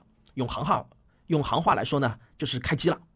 明天我们第一个要拍的人是我们的一位美女兼学霸的听众，她十五岁啊就考入了复旦大学，留美七年的海归。我感觉到，自己就像是制片人一样，有那么多热心的志愿者参与到了这部属于我们自己的纪录片的制作队伍中来，有资深的编导和专业的摄像师。那再有半个月的时间呢，这部片子就要杀青了。那接下来就会进入到漫长但也至关重要的后期制作了。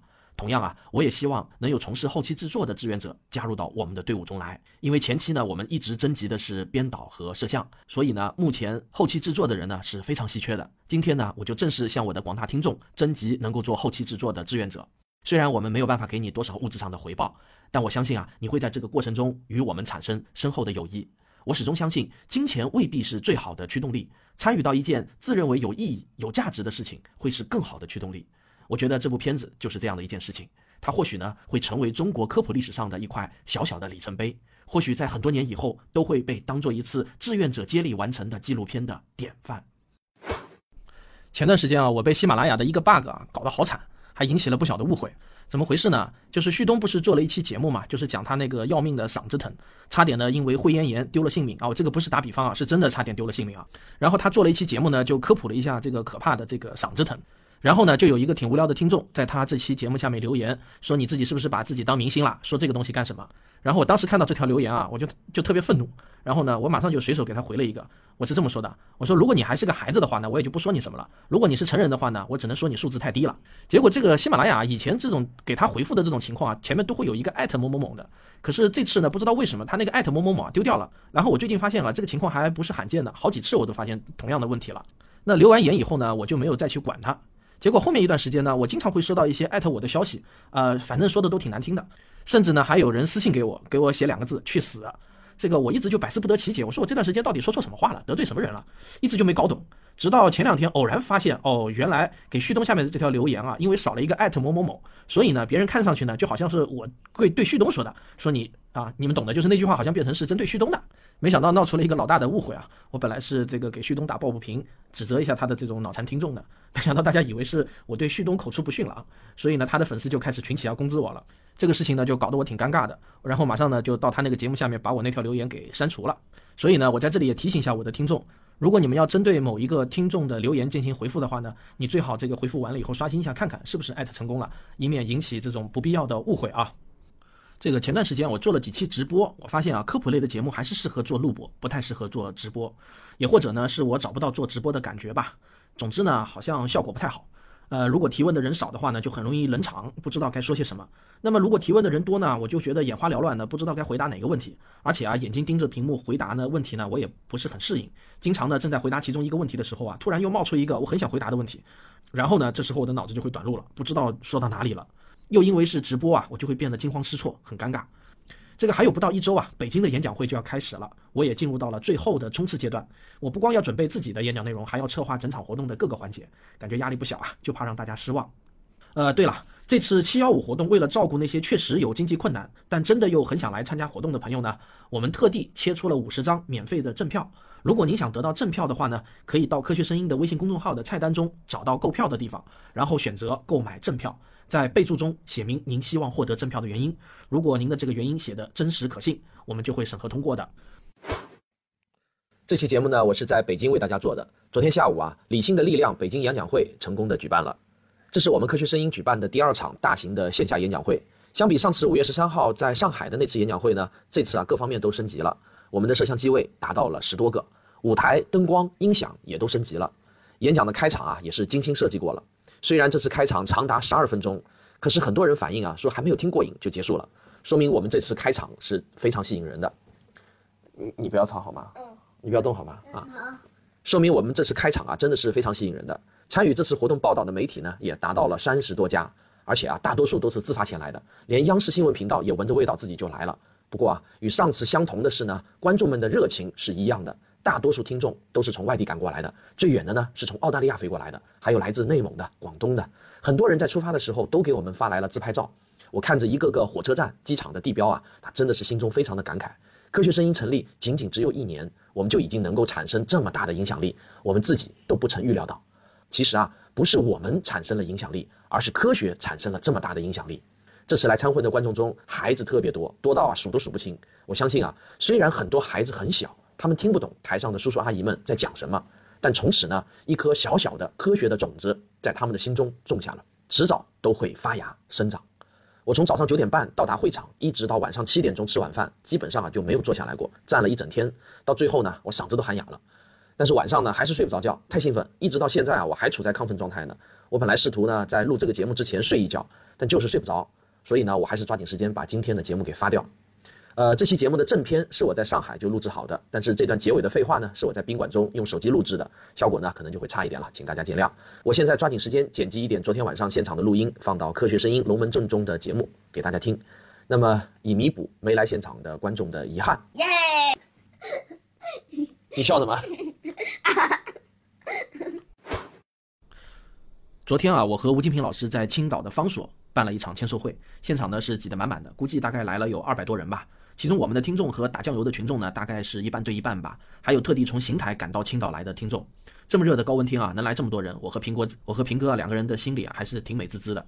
小宇宙呢也有点膨胀，因为观众多，所以我们俩演讲呢也就特别的卖力。我发现啊，我和平哥呢都是人来疯型的，人越多越来劲。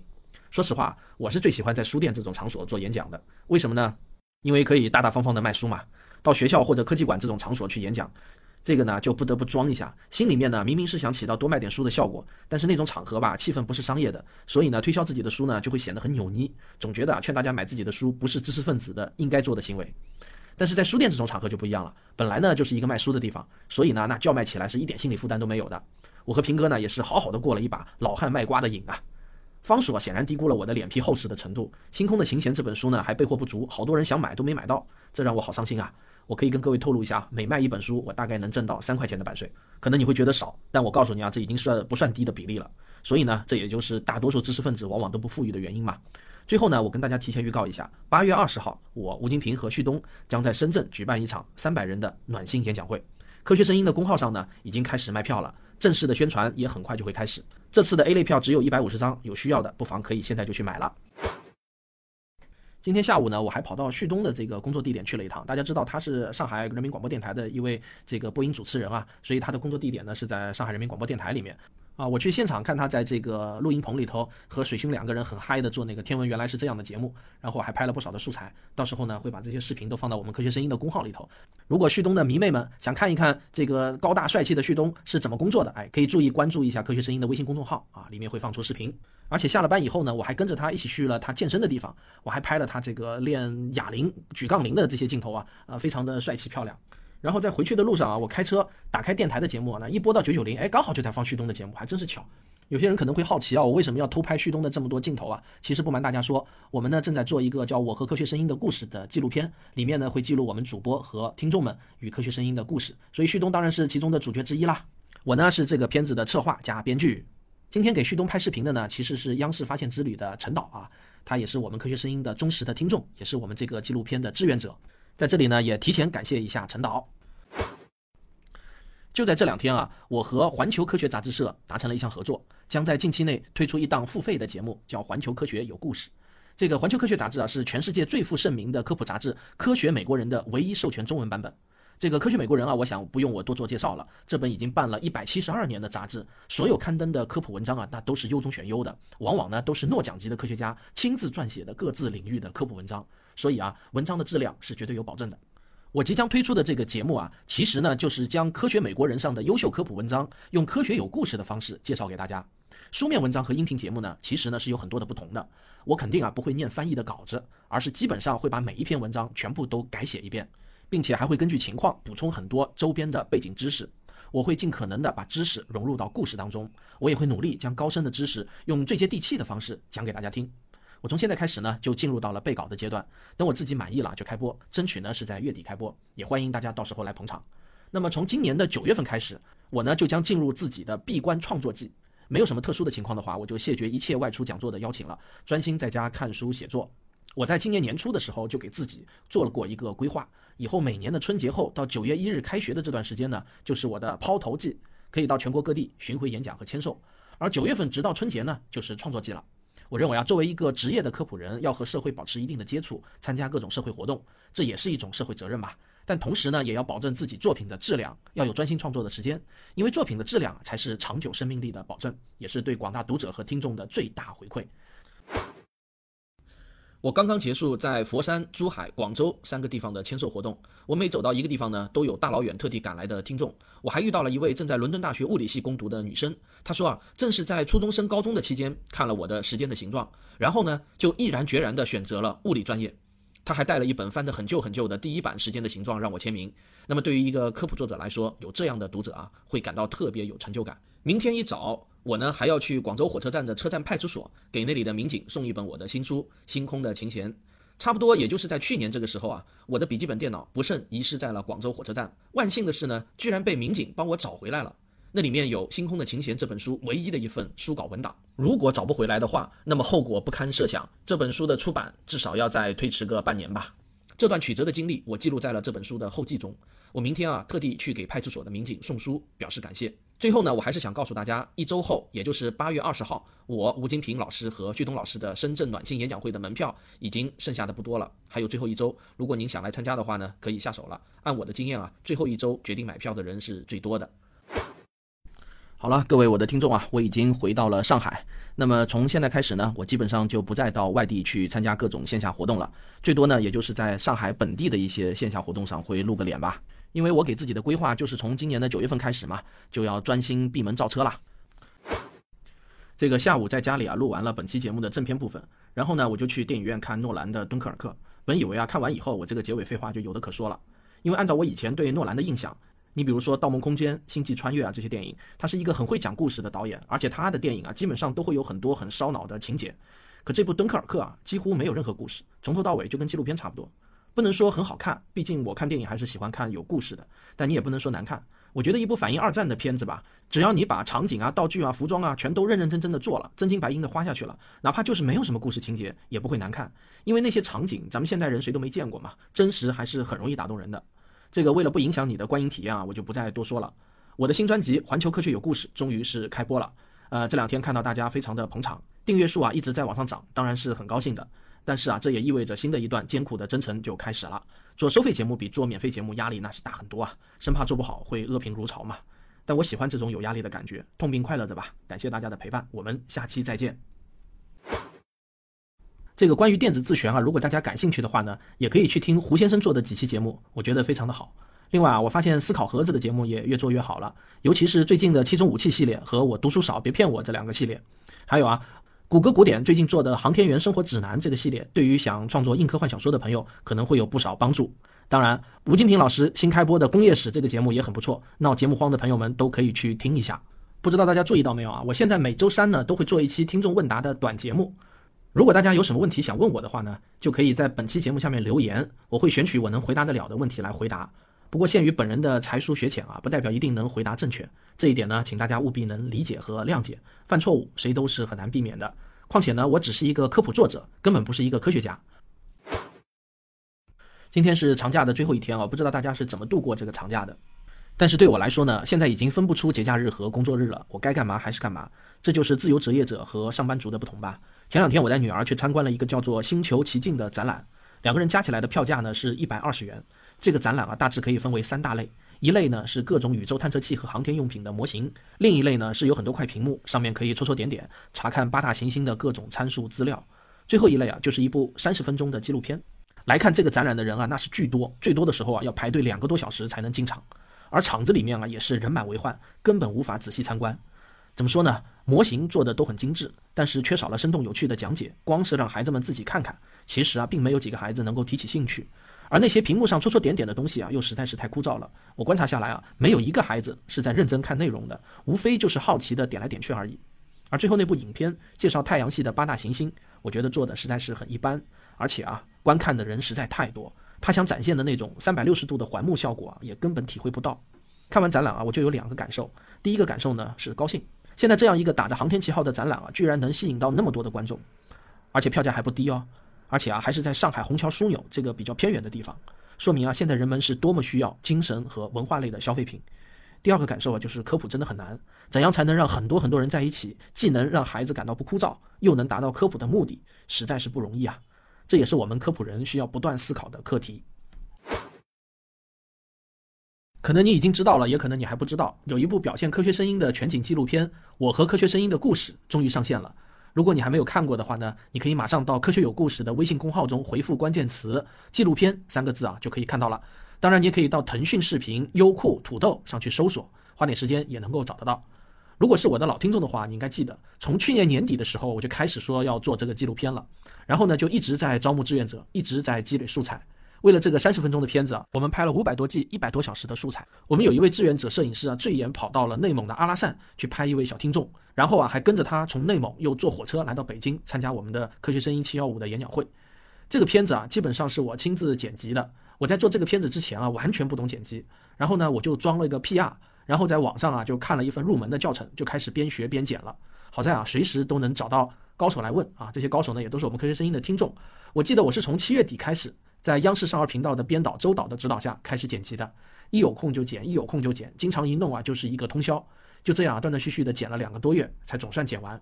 然后呢，就是请传媒大学的张黎老师给念了旁白，请五月同学给做了音效，请顺序同学给做了最后的色彩调教，然后还请训道同学给做了片头和片尾的特效。我还要特别感谢一下央视发现之旅频道的陈导，他不但给这个片子拍了很多的素材，还教了我很多制作纪录片的技巧，还有好多给我帮助的同学，我在这里就不一一感谢了。总之啊，这个小片子确实凝聚了很多很多志愿者的心血。如果没有看过的话呢，我希望你一定要去看一下啊，可不容易了。那么我接下来呢，还有一个更大的拍片计划，我想把《时间的形状》拍成科普纪录片。上期节目我由于舌头上长溃疡的原因啊，让若水妈带了一次班。今天呢已经好了很多，基本上能说话了，但是啊还是比较吃力，所以呢我昨天没有更新，今天才更新。这期节目呢断断续续的录了挺长时间的，不出所料啊，在上期节目的留言评论以及我的私信中啊，又收到了大量的治疗口腔溃疡的偏方。我还是想跟大家说啊，复发性口腔溃疡是世界性的医学难题，它的成因非常的复杂，已经确定的原因从缺乏维生素 B 到白菜氏病到口腔癌，一直到艾滋病等等不下几十种。但我估计啊，尚不明确的原因可能比已知的原因更多。但无论如何，不是中医所说的上火，那个啊就跟没说一样。而且复发性口腔溃疡是十分常见的小毛病，你们身边一定有认识的朋友也会这样。有人跟我说啊是缺乏锻炼，可能吧。但我记得我曾经在中央十台看一个健身达人的访谈，这个啊连坐在演播室都不会放过一切机会锻炼他的小腿肌肉啊什么的，手臂肌肉啊这样的一个猛男，他说啊自己身体什么都好，就是有一样总是口腔溃疡，怎么也治不好。然后在比较靠谱一点的医疗健康公号上，比如丁香医生、Doctor 裴等，都有比较详细介绍口腔溃疡的文章。结论啊都是一样的，那就是世界难题，成因复杂，没有通用的治疗手段。对我来说呢，最有效的治疗手段可能是漱口水。我估计啊自己是细菌性的成因，口腔比较容易滋生某种细菌吧。这和我很容易长牙结石，每半年都要去做一次洁牙，也是可以互相印证的。这两天刚好是双十一购物狂欢节，我竟然忘了自己啊也是个电商。我不是在微信公号上卖我自己的书和吴老师的书吗？昨天啊，我就收到很多网友的怒吼：“你们为什么不打折？还三个惊叹号，这不是不给马云面子吗？”吓得我啊，今天赶紧跟上潮流。好在这个双十一购物节啊，一般都会持续好几天。我今天的跟进啊，还不算太晚。星空的琴弦限量精装签名版和柔软的宇宙限量精装签名版全都打八五折促销。这个啊是实打实的促销，基本上啊我把利润全都让出来了。就像马云说的，双十一不挣钱，主要是锻炼一下队伍。促销几天呢？我还没想好。总之跟着大形势走吧。什么时候京东、天猫结束了，我也就结束了。欢迎大家来抢购吴老师的书啊，还剩下没几本了，抢完就结束。关注微信公众号“科学有故事”，就可以在菜单中找到购买的地方。上周呢，我发了一个“什么是科学精神”的问答节目。比较出乎我意料的是啊，居然这次啊留言中几乎没有人喷我了。我以为呢，肯定又会有一些人跳出来冷嘲热讽我的所谓的这种科学主义。龙门阵啊，马上要更新一期节目，也是与这个话题有关的。我们想讨论一下现在社会上出现的诺贝尔歌现象。有些听众呢可能对背景不太了解，我简单说一下，就是前几年在天津卫视的一个电视节目中，有一个叫郭英森的人，他虽然呢只有初中学历，但是他很有信心自己的发明能够获得诺贝尔奖。例如呢，利用引力波来给汽车提供能源，结果呢却遭到了主持人以及方舟子在内的很多嘉宾的冷嘲热讽。当然，当时也有一些嘉宾给予了他们热情的支持。去年引力波被证实后呢，社会上就有很多人发出了要方舟子向诺贝尔哥郭英森道歉的呼声。著名的影星姚晨也在微博上说：“请尊重他们的梦想。”我想听听各位对这个事件的看法。虽然啊，这个事件看起来呢有些已经过气了，为什么前两年的事情我今天还要拿出来说呢？因为在我们科学声音看来，这个问题啊永远都不会过时，它始终会是一个探讨公众科学精神和科学素养培养的一个非常好的话题。那么，如果你对此有想法的话呢，请马上投稿。这期节目啊，马上就要播出了。投稿地址是科学声音的拼音幺六三点 com。录音的时候啊，请先表明自己的身份，发言呢不要超过五分钟。不论您是支持哪一方的观点，我们都会非常的欢迎。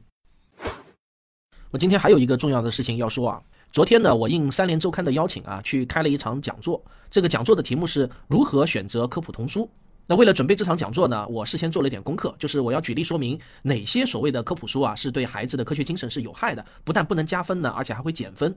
于是呢，我就打开了当当网，以 UFO 和未解之谜这两个关键词啊搜索了一下，结果呢却让我震惊了，几十页的搜索结果啊，几乎找不到一本具备科学精神的所谓的科普童书啊，而且很多书啊，居然还明目张胆的有所谓的名家推荐，什么这个获奖记录那个获奖记录啊，甚至还宣称。啊，就是在那个书的宣传页面上啊，直接打上本系列丛书呢极具科学性和知识性。哎呦，我看了实在是非常的感到震惊啊！因为这些丛书里头几乎所有的内容都是那种就是早就是烂的不能再烂的那些的谎言了。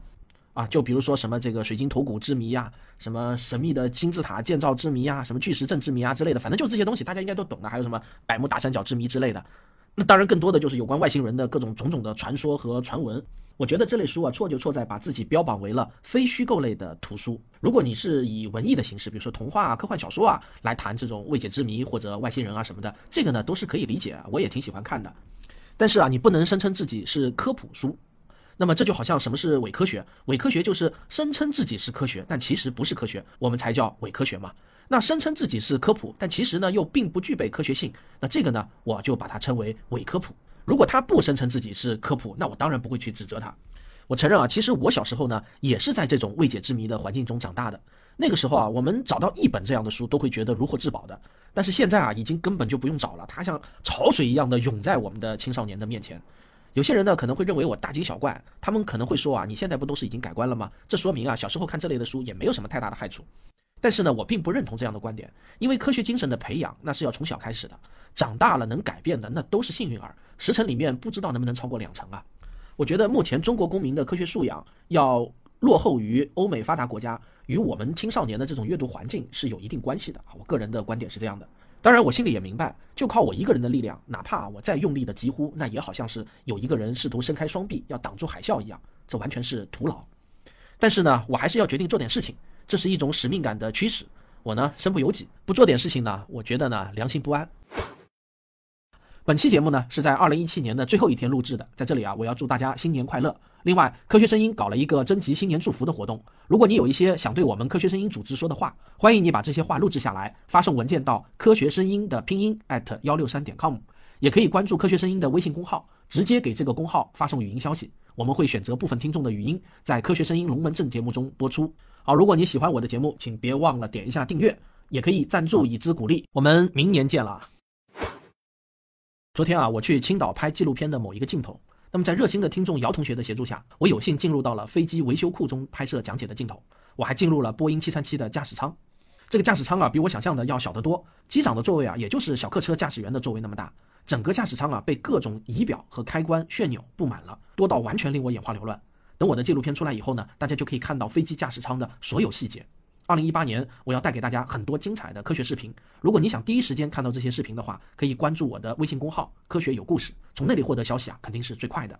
我在这里啊，要再次感谢一下姚同学，他是一名资深的飞机维修工程师。我还准备对他进行一次采访，让他来回答跟民航有关的各种常见问题。呃，《万物简史》这本书啊，虽然呢是全球最受欢迎的科普书之一啊，这个一点也不假，而且拿了很多的奖。但是呢，我们实事求是的讲，里面的错误呢还真的是不少，到处都是坑。在被坑了很多次之后呢，现在我几乎对里面涉及的每一个数字啊都要去求证一下。一求证啊，就发现很多数字呢，要么呢是不对的，要么呢就是不太准确或者已经过时的。在这里呢，我也要再次感谢一下科学声音的专家顾问团，各个领域的专家啊，经常给予了我非常多的帮助。那么，如果你也想成为我们专家顾问团中的一员，如果你是在某个领域的博士以上学位，或者啊，呃，确有证据表明你在某个领域是专家的话，那么希望您加一下谭老师的微信号四零零零零九五九。我们现在呢比较缺呃天文学、海洋地质学以及化学方面的专家。哎呀，我已经努力了大半年了，但是对这个平翘舌的转换啊，我还是觉得心有余而力不足。比如说，我最怕的就是念百分之七十四这样子，或者百分之四十四，哎呀，太痛苦了。然后对于声调呢，我有时候也经常会忘。我明明记得潜水的潜是第二声，但是呢，一不小心又会念成第三声。不过呢，我主观上是很努力的，尽可能呢想把声调还有平翘舌呢都分清楚。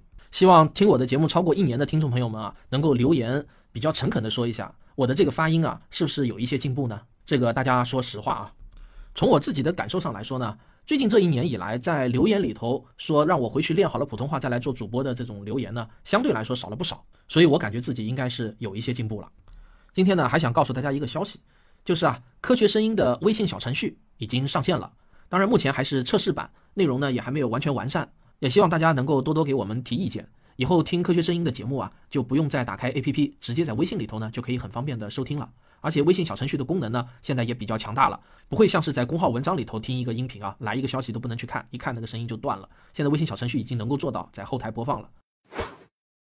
眼看着就要过年了，在这里呢，我有一个小小的请求：过去的一年啊，如果您听了科学声音的节目，感觉有收获的话，我想请您录几句感想发给我，我也会在节目中选一些好的留言播出来。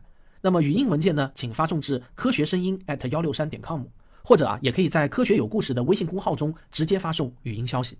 我上次啊问大家我的普通话有没有进步，绝大多数留言啊都是告诉我普通话不重要。但是在我看来啊，这其实是有幸存者偏差效应的，因为听不惯我口音的人呢都已经走了，他不会来留言，来留言的大都是已经习惯了我的口音的人。那么有人可能会说，那既然是这样，你为啥还要问呢？因为我觉得，毕竟还是会有很多头一次听我节目的人，他们可能啊刚刚好第一次就听了我那一期，于是呢他们就会告诉我介意还是不介意。那么还有一些听众呢是介于勉强能忍受我的口音的这个阶段，他们会继续听我的节目，但是呢还是很希望听到我能够分清楚平翘舌，所以啊我就会把说介意的留言数量乘以七来与说不介意的留言数量比较一下。那么改进发音的努力啊，我想我还是会继续的，争取尽量啊不把一只说成一只。把十四世纪说成十四世纪。好，下周就是过春节了，我们科学有故事的节目呢也会停播一期啊，我要休息一周。这一年以来呢，我几乎没有任何一天是停笔的，几乎每天都在录节目，所以呢，我也想趁这个春节的假期啊，给自己放一个假。不知道你们那里的年味怎么样啊？反正在上海呢，因为烟花爆竹都不让放了，各种小店儿也都关门了，所以呢，越是过年越是显得冷冷清清。以前小时候过年最开心的两件事情啊，一件是放鞭炮，一件呢是可以吃到各种平时吃不到的东西。现在的孩子啊，已经无法体会这种过年的感觉了。我都不知道对我女儿的这一代来说啊，过年还有什么特殊的记忆不？想来想去啊，似乎已经没有了。年三十晚上不知道你们干嘛，我呢反正是跟平时一样，没有任何的区别。如果你想分享一下你今年大年夜的计划，可以留言给我。好，感谢收听本期节目。如果你喜欢我的节目，可以给我发个红包。我们很快就会再见。有一位科学声音的忠实听众。也就是电影导演苏世斌，江湖人称啊苏老爷。他在微信上告诉我说呢，他的新作《西部计划》已经在爱奇艺上映了。这部影片呢，我其实关注挺久了，因为他一直在跟我说他在拍这部片子，呃，拍得很辛苦。苏导呢是一个视角独特的八零后导演，我之前啊看过他导的一部文艺片叫《拉条子》，非常的感人。因为我明天要为《少年相对论》出去拍一天的外景，所以本周的节目呢，今天提前更新。好，今天啊，我有一个非常重要的消息要宣布。我觉得啊，进入二零一八年了，我非常需要一个全职的助理。我和谭老师啊都已经实在是忙不过来了。现在网上的各种声音文字平台啊都有我的节目。今年呢，我又开始做视频节目了。我迫切的感到啊，自己呢需要一个团队，把科学传播的工作分解的更细。那只有这样啊，我觉得我才可以腾出更多的时间，只专注在核心内容的创作上。现在呢，说实话，分心的事情呢有点多。因此呢，我想从我的资深听众中啊，公开招聘一个贴身助理啊，注意是贴身助理，或者说呢，是我想带一个徒弟。我的要求呢是全职的。我在上海闵行区啊租了一套房子，作为我的工作室，用来看书、录音、写作、接待来访者，以及啊和吴金平老师关门吵架。这个房子呢还挺大的。如果我未来的助理来自外地的话，你也可以住在这套房子里，不收房租，设施齐全，环境优良，网速飞快，楼下就是一个小公园，空气清新，有绿色的草坪和清澈的小河，非常舒服。那下面是重点来了啊，我的条件是什么呢？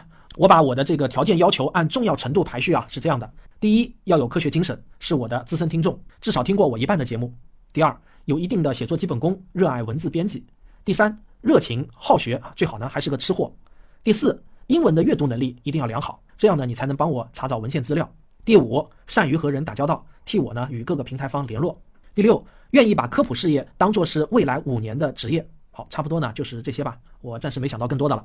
对了啊，是男女不限，欢迎应届大学毕业生来应聘，你会和我朝夕相处。不过呢，女生不用担心啊，因为工作室不光我一个人，而且呢，我为人正派，一身正气。我相信呢，你在帮助我的同时，也一定会跟我学到不少东西。上周我发布了一个招聘全职助理的消息后啊，收到了很多热情洋溢的来信，甚至有人愿意辞掉外企高管的职务来当我的助理啊，实在是非常的让我感动。每一封邮件呢，我都认真看了，花去了我很多的时间。但我现在的能力啊，也只能聘用一名全职的助理。所以呢，如果这次你没有成功的话呢，千万别骂我，我对你们是非常感谢的。最近啊，我又有一个新想法，因为我的第一个视频课程《少年相对论》开播以后呢，收到了非常多的好评。嗯，不夸张的说啊，几乎啊没有收到任何一个差评。这就让我起了一个念头啊，我想把我的音频节目慢慢的呢都同步做成视频节目。当然，一部分可以是免费的，当然也有一部分呢可以是收费的。我现在呢就想找会剪片子的和会做一些简单特效的合作者，与我一起来完成这项大业。但是这个事情啊，我希望是带有公益性质的，所以呢可能收入不会太多。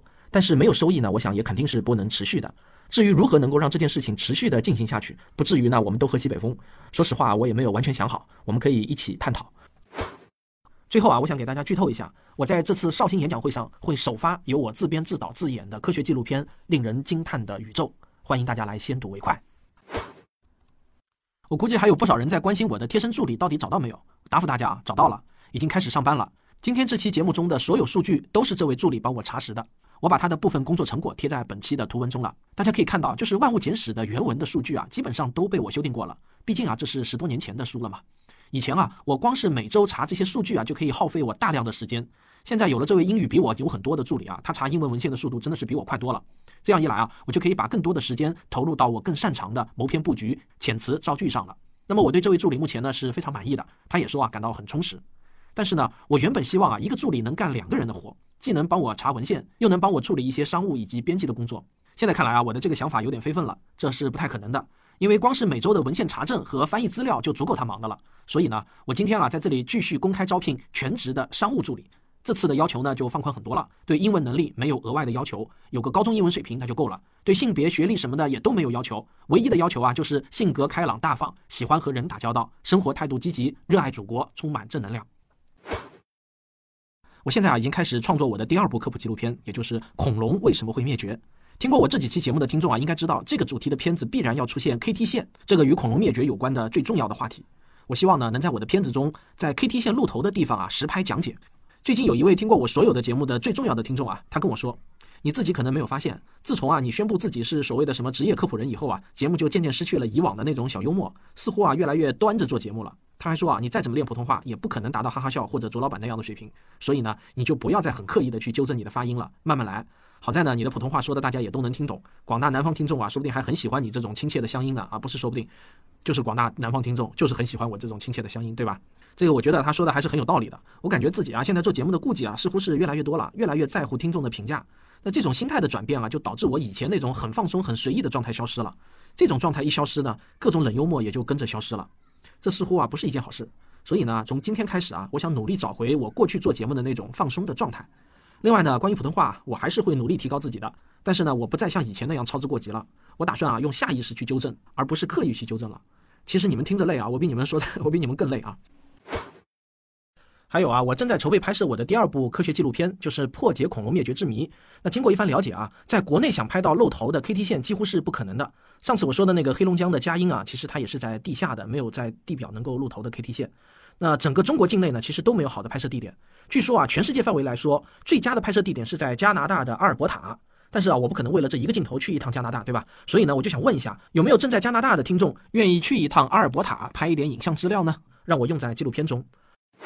我啊，刚刚从贵州的平塘县回来，那里有世界上最大的单口径射电望远镜，也就是中国天眼 FAST。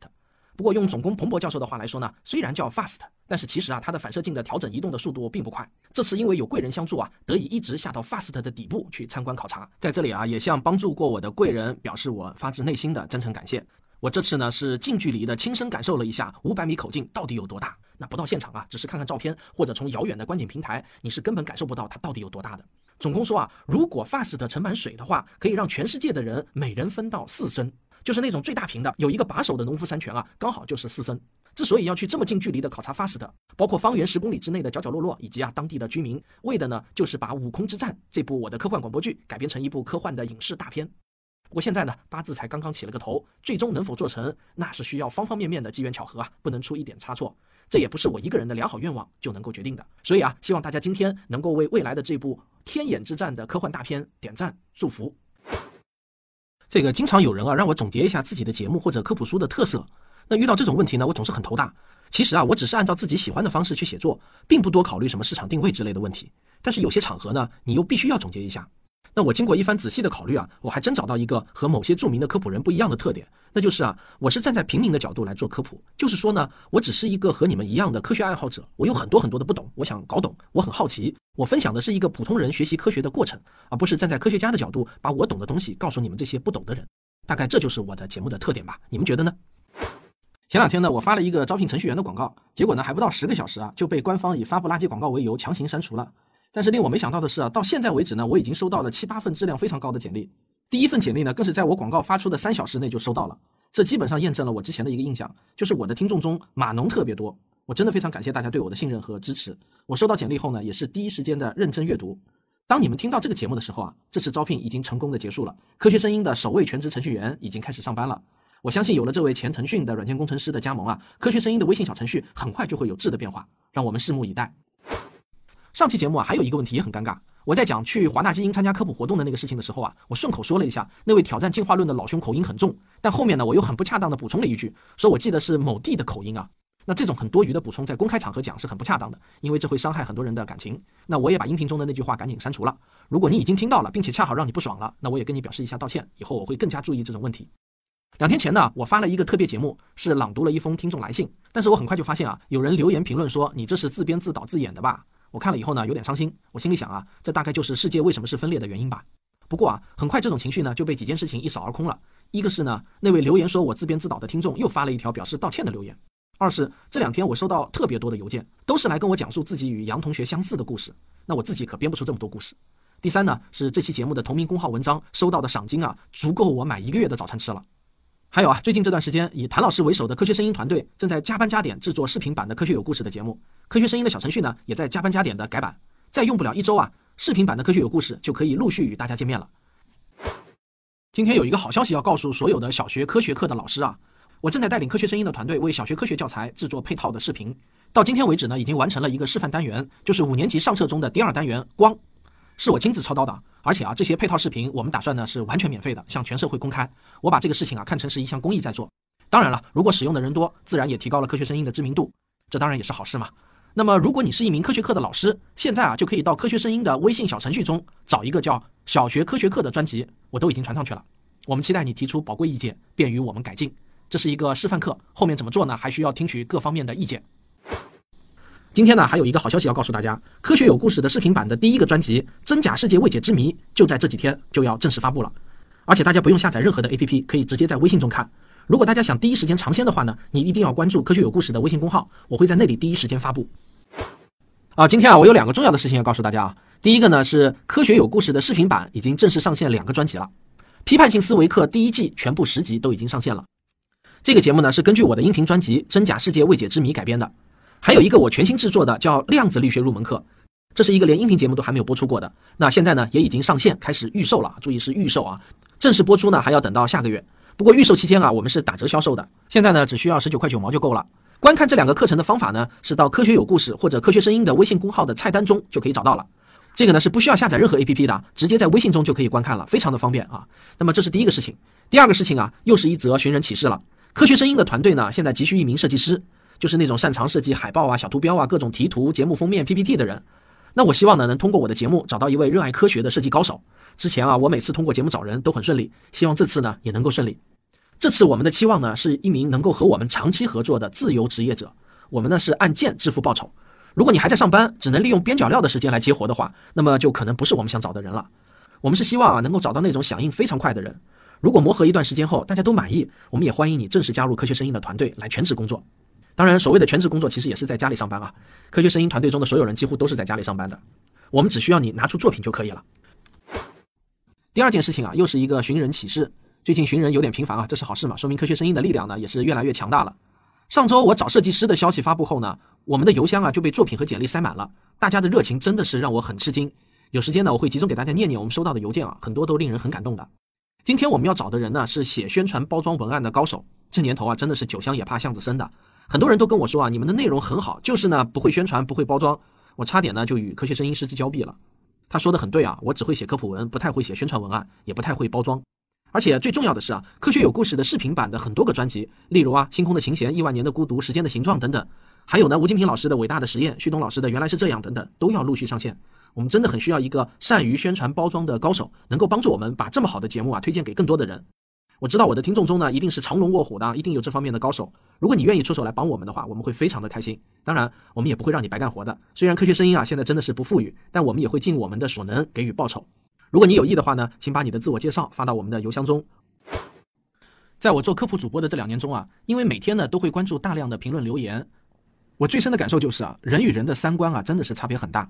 虽然我以前也知道每个人都是独特的，人和人之间的想法是不同的，但是如果不做主播呢，我真的不知道这种差别有这么巨大。今天呢，我不想举那些争议本身就很大的例子，我来举一些更小的例子。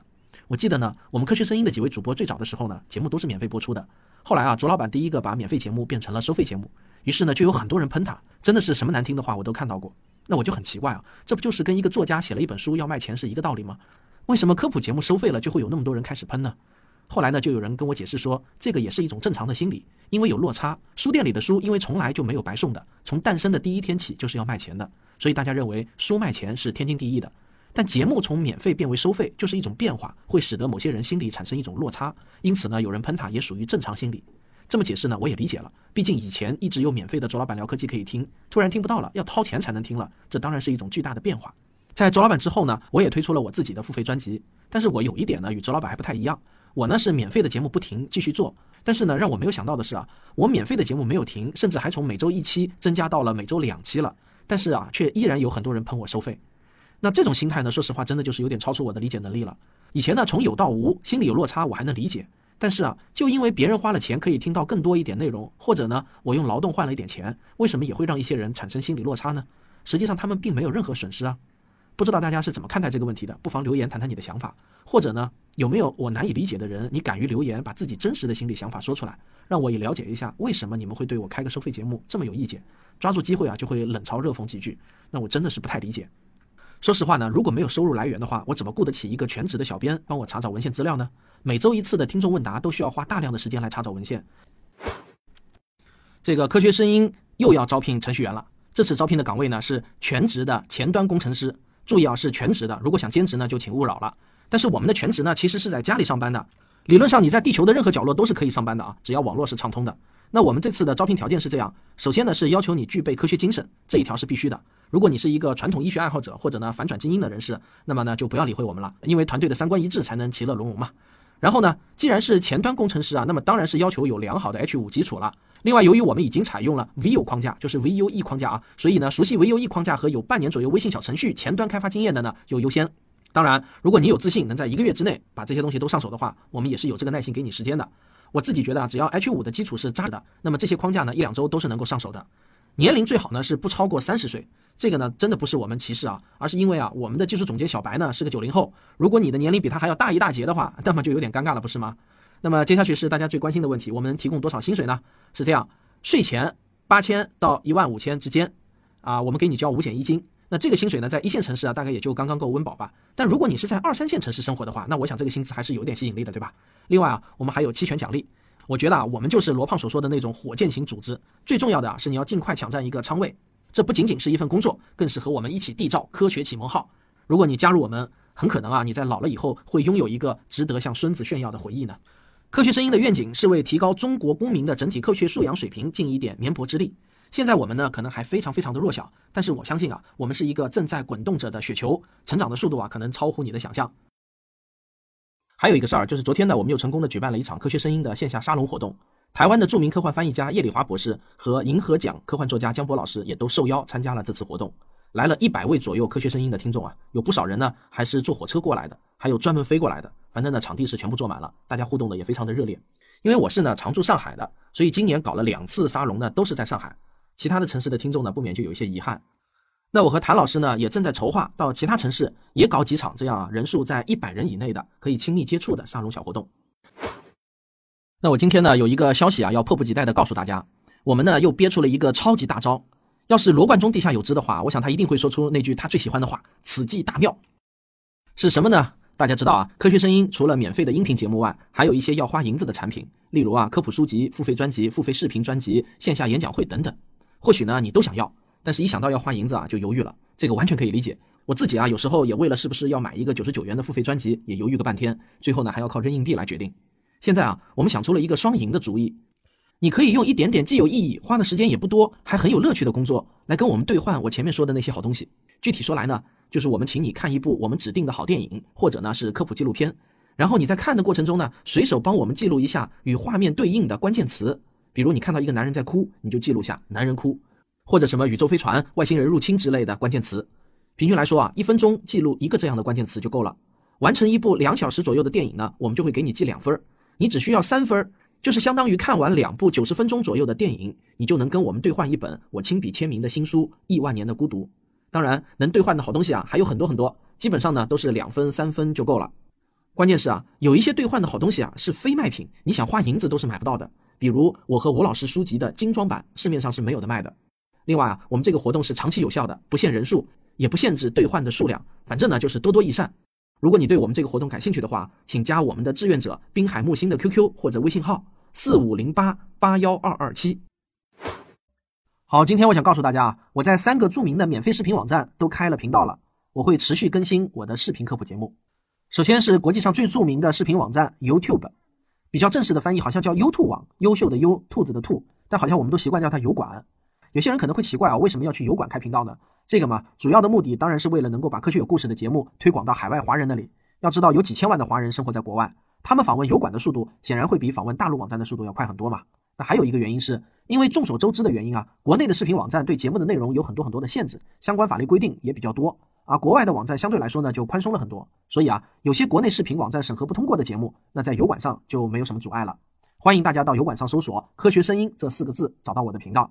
现在啊，我还只有极为可怜的三十多个订阅，那么希望大家能够支持一下，哪怕您不去看，随手点击一下或者订阅一下也是很好的，能够提高我的节目的权重，增加曝光的机会。另外呢，我在今日头条下的西瓜视频上也开出了频道，我的号是“科学有故事”汪杰，注意啊，是七个字。结尾呢有汪杰两个字的，说来啊也丢人，那个科学有故事的号被人占了，我两年多前呢没有及时的注册，现在后悔呢也有点晚了，不过我已经去申诉了，也不知道能不能成功。那现在呢我就只好注册成科学有故事汪杰了，希望大家能够认准点。另外一个著名的视频网站呢是哔哩哔哩，简称为 B 站，我在上面开的号是科学声音。那喜欢在 B 站上看视频的朋友，你们可以搜索用户科学声音来找到我。那在科普视频这个领域啊，我还是新手上路，希望大家多提宝贵意见啊。还有一个事情，我最近呢又开了一个新的专辑，叫做《汪杰谈科学精神》。这相当于呢是我的一个自选集，我把我过去的四百多期节目中以谈科学精神为主的节目都抽取了出来，结成了一个专辑，方便大家了解我对科学和科学精神的认识。我前段时间曾经说过啊，我在利用空余的时间给小学科学教材做课件的事情，没想到这个事情啊，现在竟然让我越做越投入了。我先是给教科版的科学教材做了一些样片。不过这些样片呢，其实当时做的还是挺随意的，没有特别的认真啊。说实话，那很多科学老师和出版社的老师看到这些课件后呢，竟然都还是觉得挺不错的，希望我能够给其他教材也做一些课件。于是这两个月以来呢，我又陆陆续续的给上海教育出版社、广东科技出版社、河北人民出版社、湖南科学技术出版社的科学教材，以及上海教育科技出版社的自然教材做了一些配套的课件。我自认为越是后期做的课件呢，质量是越高的。那现在这些课件啊，大家都可以在科学声音视频这个小程序中免费观看，大家也不妨来评判一下。那我现在的办公桌上呢，也是堆满了至少五家出版社的科学课本，还有教案、活动手册，还有二零一七版教育部的科学课新课标。说实话，现在我已经不是利用空余时间在看这些资料了，而是反过来是利用空余时间在做其他节目了。我自认为我现在可能已经是全中国看中小学科学教材资料最多的人之一了。新课标的教学理念和思路，那我也是看得滚瓜烂熟了。现在的情况是啊，应该至少有三家出版社。嗨，说实话，我也不知道到底有多少家出版社跟科学声音签了合作协议。这个呢，都是谭老师在帮我沟通。下周呢，我还会去一趟河北的新集市，河北人民出版社给我安排了一场交流活动，给新集市的所有科学老师介绍我做这些课件的思路，以及如何使用我做的这些科学课的课件。那说实在的，我都感到有一些受宠若惊了，自己也没有想到我做的这些课件这么受到欢迎和重视。瞬间呢，我突然就觉得这项工作变得极为高大上，意义极为重大。你们想啊，弄不好啊，全中国会有几十万的小学生看着我做的课件长大啊。那这件事情让我想想就激动啊。我想啊，我下周到了新集市，我会跟所有的科学老师讲的第一句话就是：我们给孩子上科学课，实际上是在给他们上科学思考课。比科学知识更重要的是科学精神。小学生学习科学，其实学习的是科学思维和科学方法。我现在呢是越想越觉得，给科学教材做课件这件事情是我人生中的一件大事儿。我应该更加认真努力的去制作这些课件。或许我今天做的这些事情，真的会影响到一代人的思维模式。我估计啊，肯定该有人抱怨说，今天这期节目严重缩水啊，只有平时节目的一半长度。这个希望大家可怜可怜我吧。我刚刚从河北新集市给两百多位科学老师讲座回来，今晚呢马上又要赶到深圳去参加华纳基因的科普嘉年华活动。我真的是已经非常非常努力了，所有的时间啊都在工作，不敢松懈一分钟。今天突然想做一期特别节目，发一点感慨。十一月四日那期节目的结尾废话中，我发了一个招聘启事。说真心话，我原本以为呢不会收到几封应聘信的，因为我们提供的薪资待遇啊，与大多数优秀的公司相比，实在没有什么竞争力。但让我万万没有想到的是啊，截止到今天上午，短短的一周时间内，我们就收到了四十二封应聘信，平均每天六封，而且还在不断的收到新的。应聘者中，年龄最小的二十岁，年龄最大的五十三岁，平均年龄三十二点八岁，七成是男性，绝大多数都有大学以上学历，有海外留学经历的就有两位。多数人目前的收入都高于我们招聘启事中给出的薪资待遇。最让我感到惊讶的是，他们目前的职业分布在各行各业中。我原以为啊，我们找的是一个社群服务助理，那么来应聘的人一般来说啊，应该是以从事销售、客服类的工作为主。结果我却发现，有很多人都愿意转行来做科普，哪怕是从一个在线客服做起，他们也都愿意。但是刚才我说的这些都不是让我今天想做这期节目发感慨的原因。真正让我感动的是，所有这些应聘者都有着一个非常显著的特征。从他们的邮件中，我看得出来，他们是真心认同我们的价值观，热爱这份事业，热切的期望投身于科学传播事业中。他们中的大多数人都提到了求职的原因，是觉得我们这是一个非常有意义的事业，而且是对社会有很大贡献的事业。所以呢，他们宁愿放弃目前更好的待遇，也愿意来从事一份让他们感到很伟大的事业。说实话，读着一封封真诚而又热情的应聘信，我的内心涌动着一股暖流，有一种想哭的感觉。两年前，当我决定辞去工作，全职做科普的时候，我还带着一点悲壮的心情。我的心中还默念着“风萧萧兮易水寒，壮士一去兮不复还”。但是啊，仅仅不到两年的时间，我已经不是一个人在战斗了。我的周围已经有了一个红蓝血条满满的团队，而且这次的招聘又给了我更大的鼓舞。有那么多优秀的人愿意加入我们的团队，认同我们的理念。说句心里话呢，每一个人我都想接纳，因为我觉得所有应聘者的能力都超出了我们对这个职位的预期。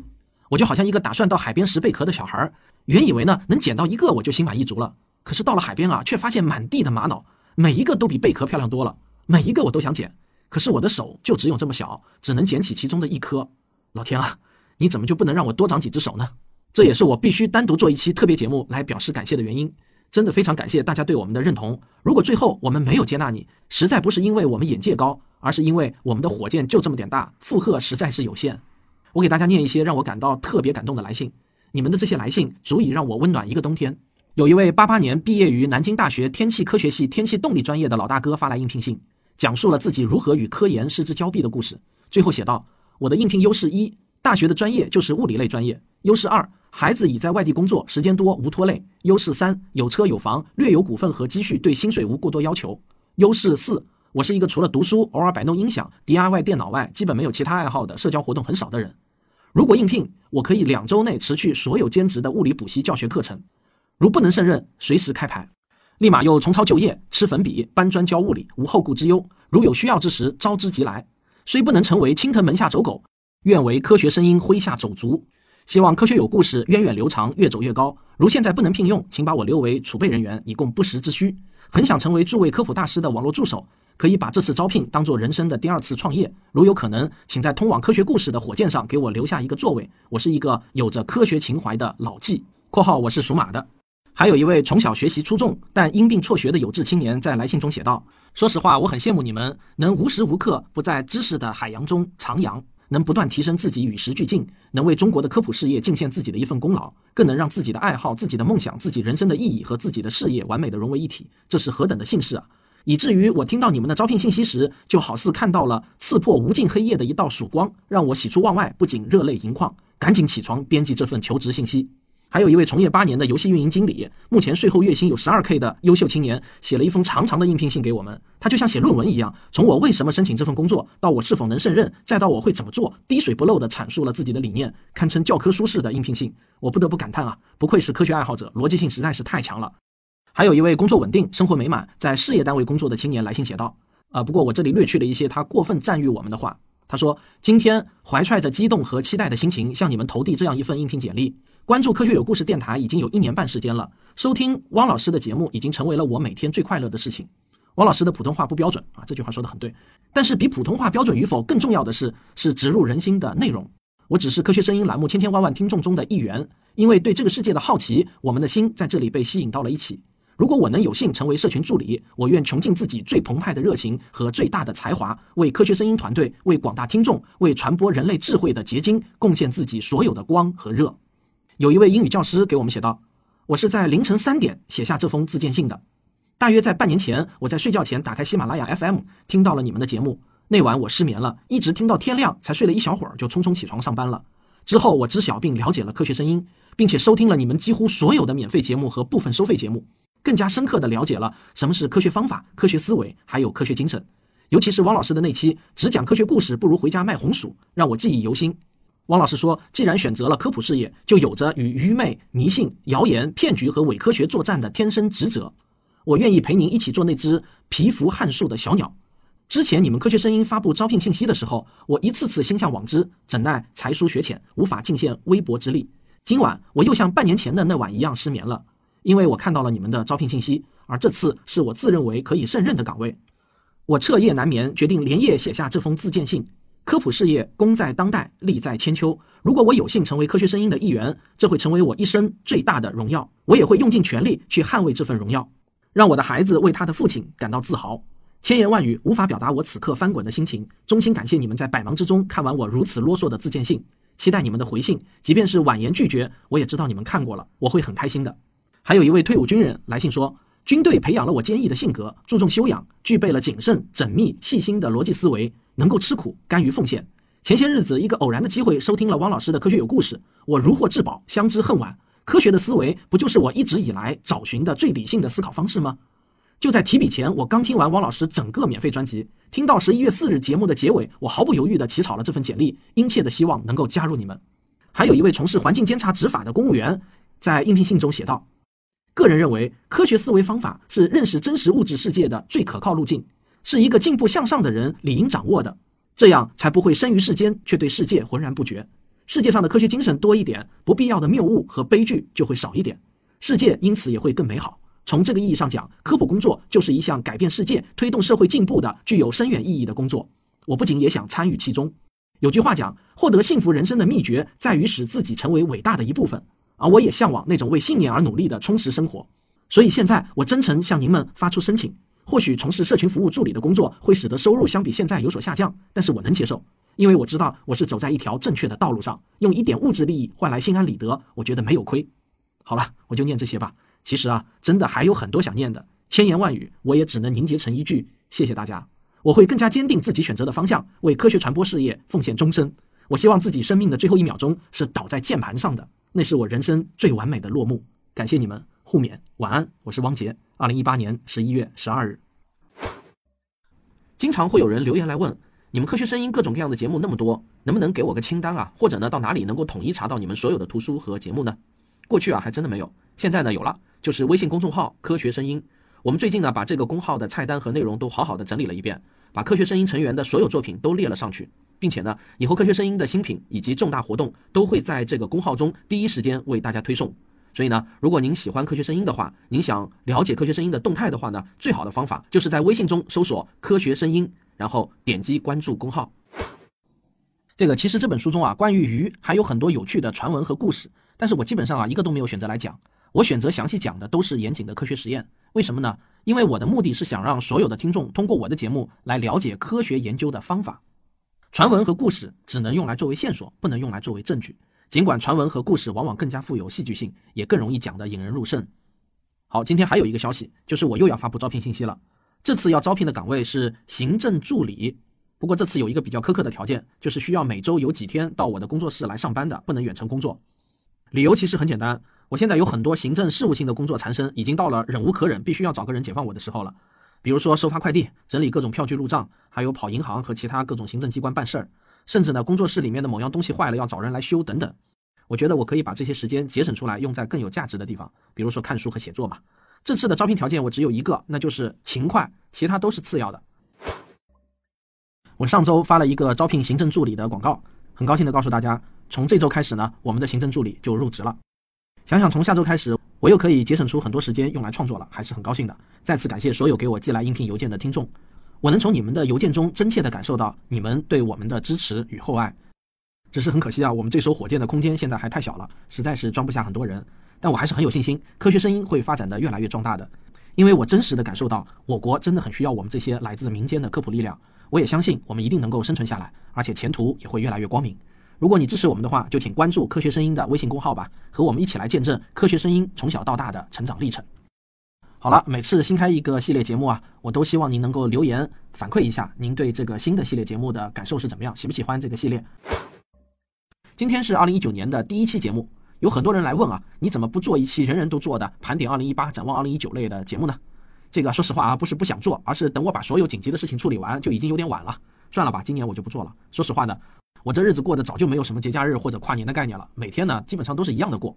总之，今年的计划呢是有很多排得很满，肯定呢会有一些计划泡汤的，我还是不说了，免得呢到时候又被人嘲笑。反正啊，我今年在视频类节目上花的精力肯定会是最多的。希望大家能够去订阅我在今日头条、B 站和油管上的节目。今日头条的号呢是科学有故事汪杰，B 站和油管都是叫科学声音。好，欢迎大家去捧个场啊！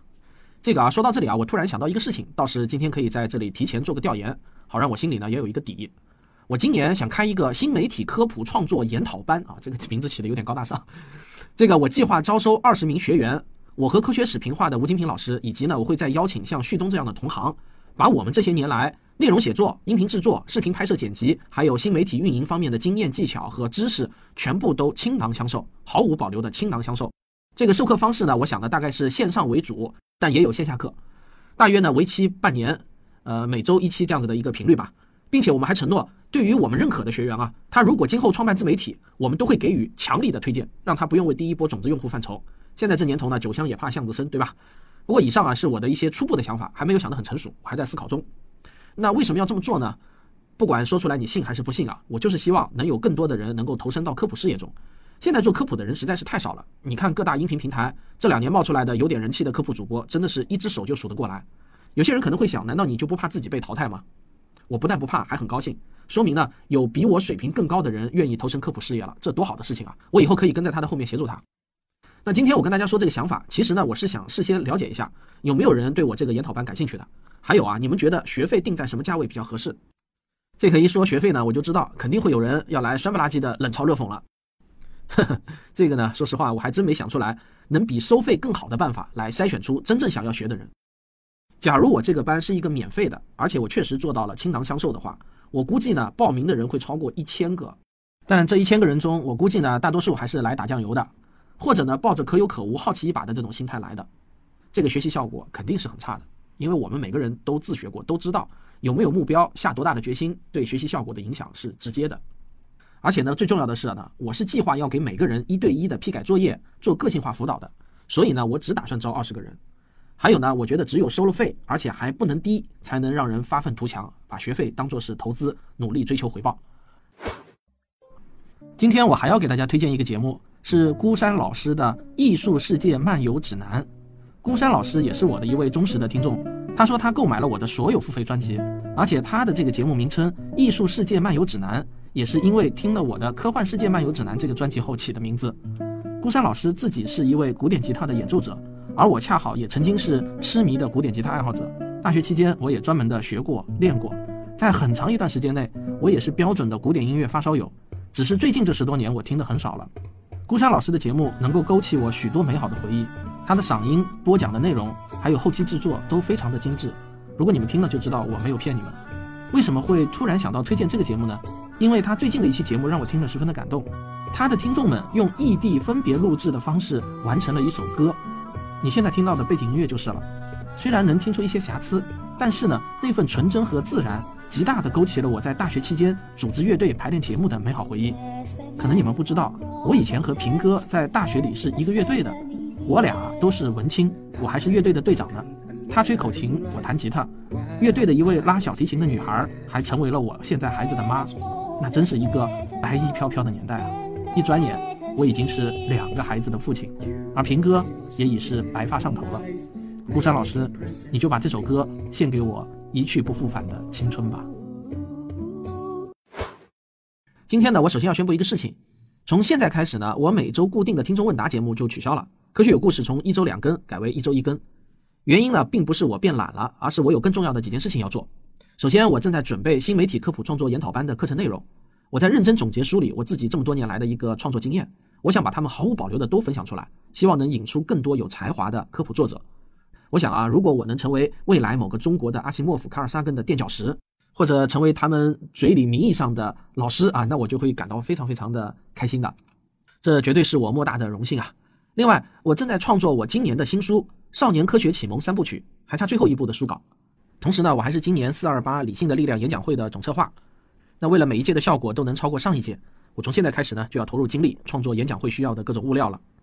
这个工作任务也不轻。总之一句话，人的精力是有限的，想要提高工作质量，那只能是多投入时间。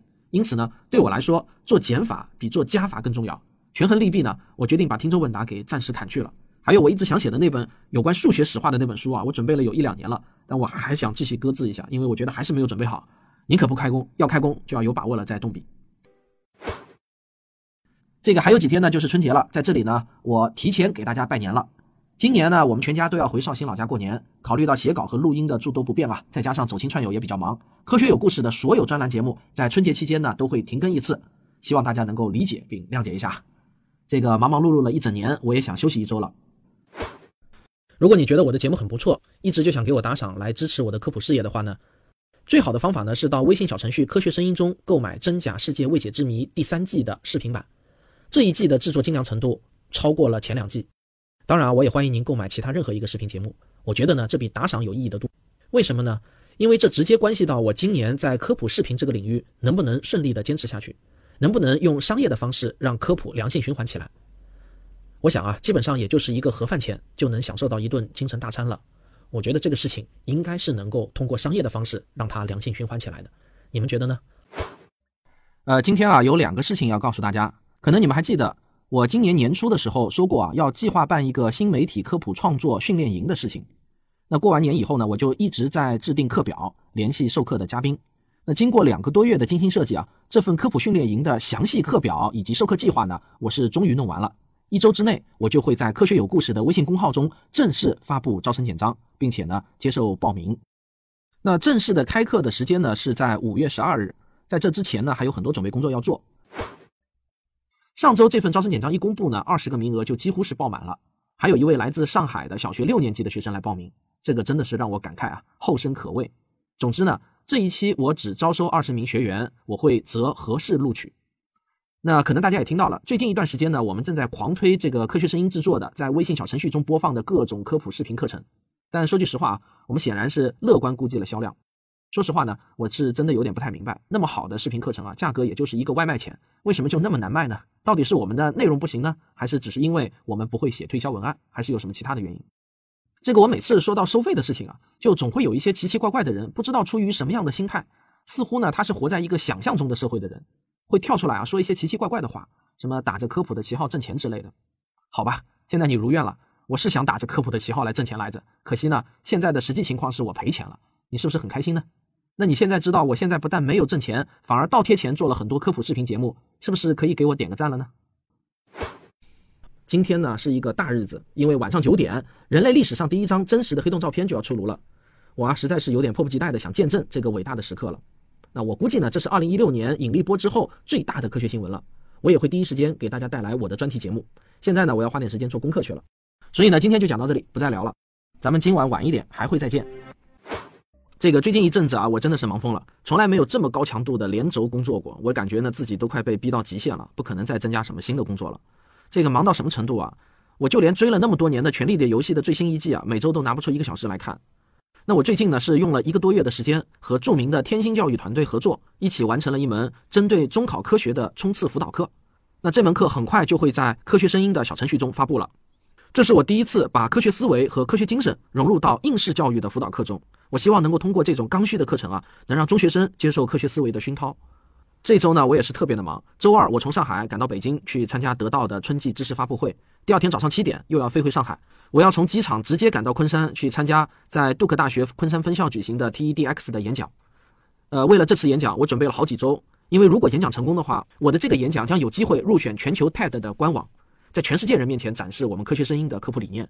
那以前我的演讲呢，都是讲某个具体的天文或者物理之类的话题，而这次呢，我讲的是我的科普理念。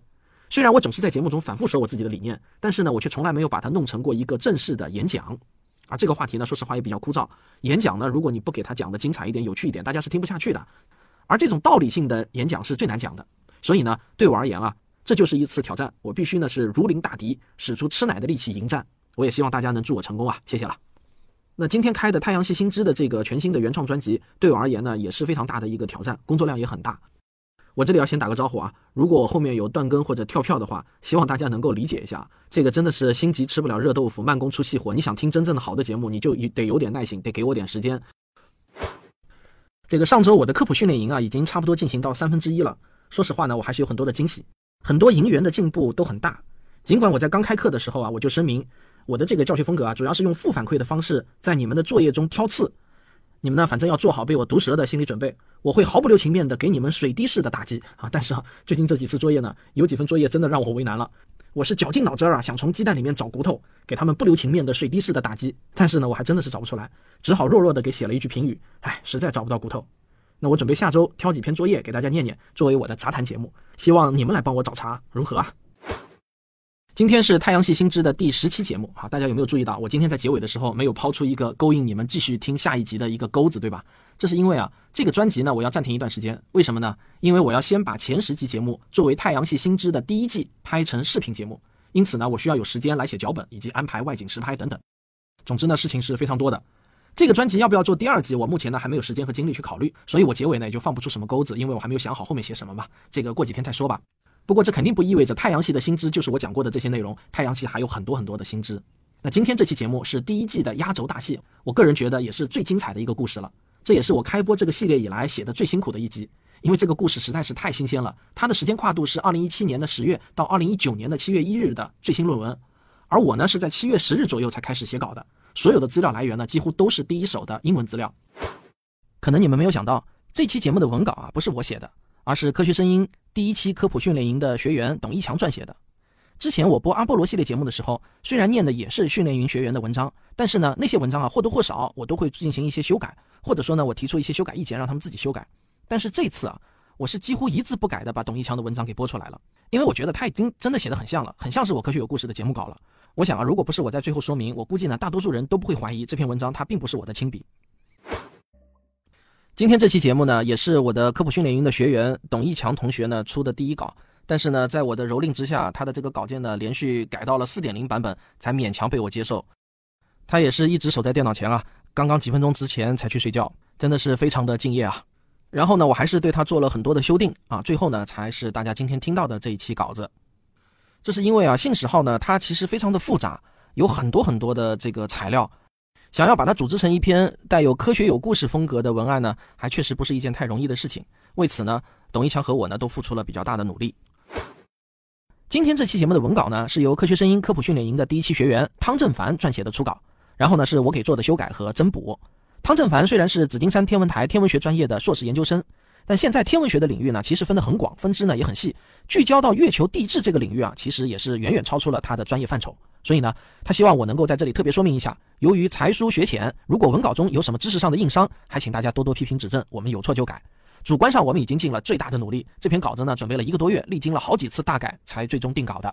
今天呢，我还有一个好消息要告诉大家，科学声音第五届理性的力量北京演讲会的全程实况录像已经可以在科学声音的微信小程序中观看了。今天我还有个问题想问问大家，我呢有一个计划，想在明年两月份找一个地方过冬住一个月。闭关写作我的下一部科普纪录片的剧本，写完呢刚好就春天来了，可以出门拍摄。那我的基本要求是这样啊，就是月租金不超过五千块人民币，冬天啊一定不能冷，因为这是我离开上海的最主要的原因嘛。周边环境一定要安静，绿化要好，住的地方呢要有晨跑的条件，走路十分钟内可以找到商业街，吃早餐一定要方便。我自己呢是从来不做饭的，网速一定要好，当地的菜的口味啊不能是辣的，这一点对我来说很重要啊。如果吃不好的话，那什么都干不好。最好呢是一个滨海城市，但是呢也不是一定要好。如果你们想到了有推荐的地方的话，请留言告诉我，我谢谢大家了。咱们先说一下啊，本期节目的文稿呢是由科学声音科普训练营的学员刘飞彤撰写的第一稿，我给他做的修订和增补。今天啊，我想跟大家说啊，我自己呢有一个非常痛苦的发现，就是随着年龄的增长啊，我发现我的幽默感在与日俱减啊。我以前写作呢，似乎随时随地都能找到一些笑料，比如八年前我写《时间的形状》的时候，那时候呢各种段子呢似乎是随口就来。还得压抑着自己，别放得太开，以免呢吓坏了家长。但是啊，最近我发现，现在呢我好像做不到了，努力想都想不出什么好笑的段子了，这个还真的是有点小烦恼。我不知道啊，你们谁有办法能够帮帮我？假如你有什么好办法的话呢，可以留言告诉我一下。录这期节目呢，刚好是国庆节，所以呢，在这里呢，我祝大家过一个愉快的假期。我自己呢，原本是打算今天呢要好好的休息一天的，上午呢在家里看阅兵式，但是啊，我看着看着，居然呢可耻的睡着了。然后醒来后呢，我还觉得特别的累，整个人呢都很慵懒，这种感觉呢不是太好。我突然意识到，我不但丧失了幽默的能力，似乎呢还丢掉了休息的能力。就是说呢，我越休息越无聊。于是呢，我就关掉电视，冲到了工作室，往电脑前一坐，打开谷歌浏览器和写到一半的稿件，突然就有精神了。之前的那种慵懒的感觉呢，也是一扫而空。于是呢，我就开始沉浸在对神鸟号的各种脑补画面中了。一边写稿啊，我还一边偶尔在微信和 QQ 群里说两句话。这时候呢，我才感觉自己活得很充实，很有成就感。然后到了天黑的时候，一篇六千多字的节目稿也就完工了。这些文字在未来的一年中，会陆陆续续的变成音频、视频和纸质书，与各种各样的科学爱好者见面。或许十年、二十年后，他们还会被人阅读。我热爱看书，也热爱写作，热爱创作各种各样的科普内容，这是我人生的意义，也是我活着的意义。如果有一天我因为不小心说了什么不该说的话，被他们剥夺了创作的权利，呃，别放心，我不会死给他们看的，我会给人代笔当枪手。哈 哈哈，没想到吧？最后啊，我要给坚持听到现在的朋友们一个福利，我的私人微信号是幺零六幺幺三四零八，欢迎我的资深听众加我的微信，可以给我留言，也可以来围观我发的朋友圈，我每天都会抽点时间来看看大家的留言消息。如果你坚持听到了这里，把两个半小时的废话联播都听完了，那绝对说明你是结尾废话的真爱了。我想请你一定要在评论区留下个暗号，告诉我你听到了这里。这个暗号呢，就是两个英文字母 F E。注意啊，F 一定要大写，E 要小写。谢谢你，这个暗号就代表了一切。你的明天一定会更好。咱们下期再见。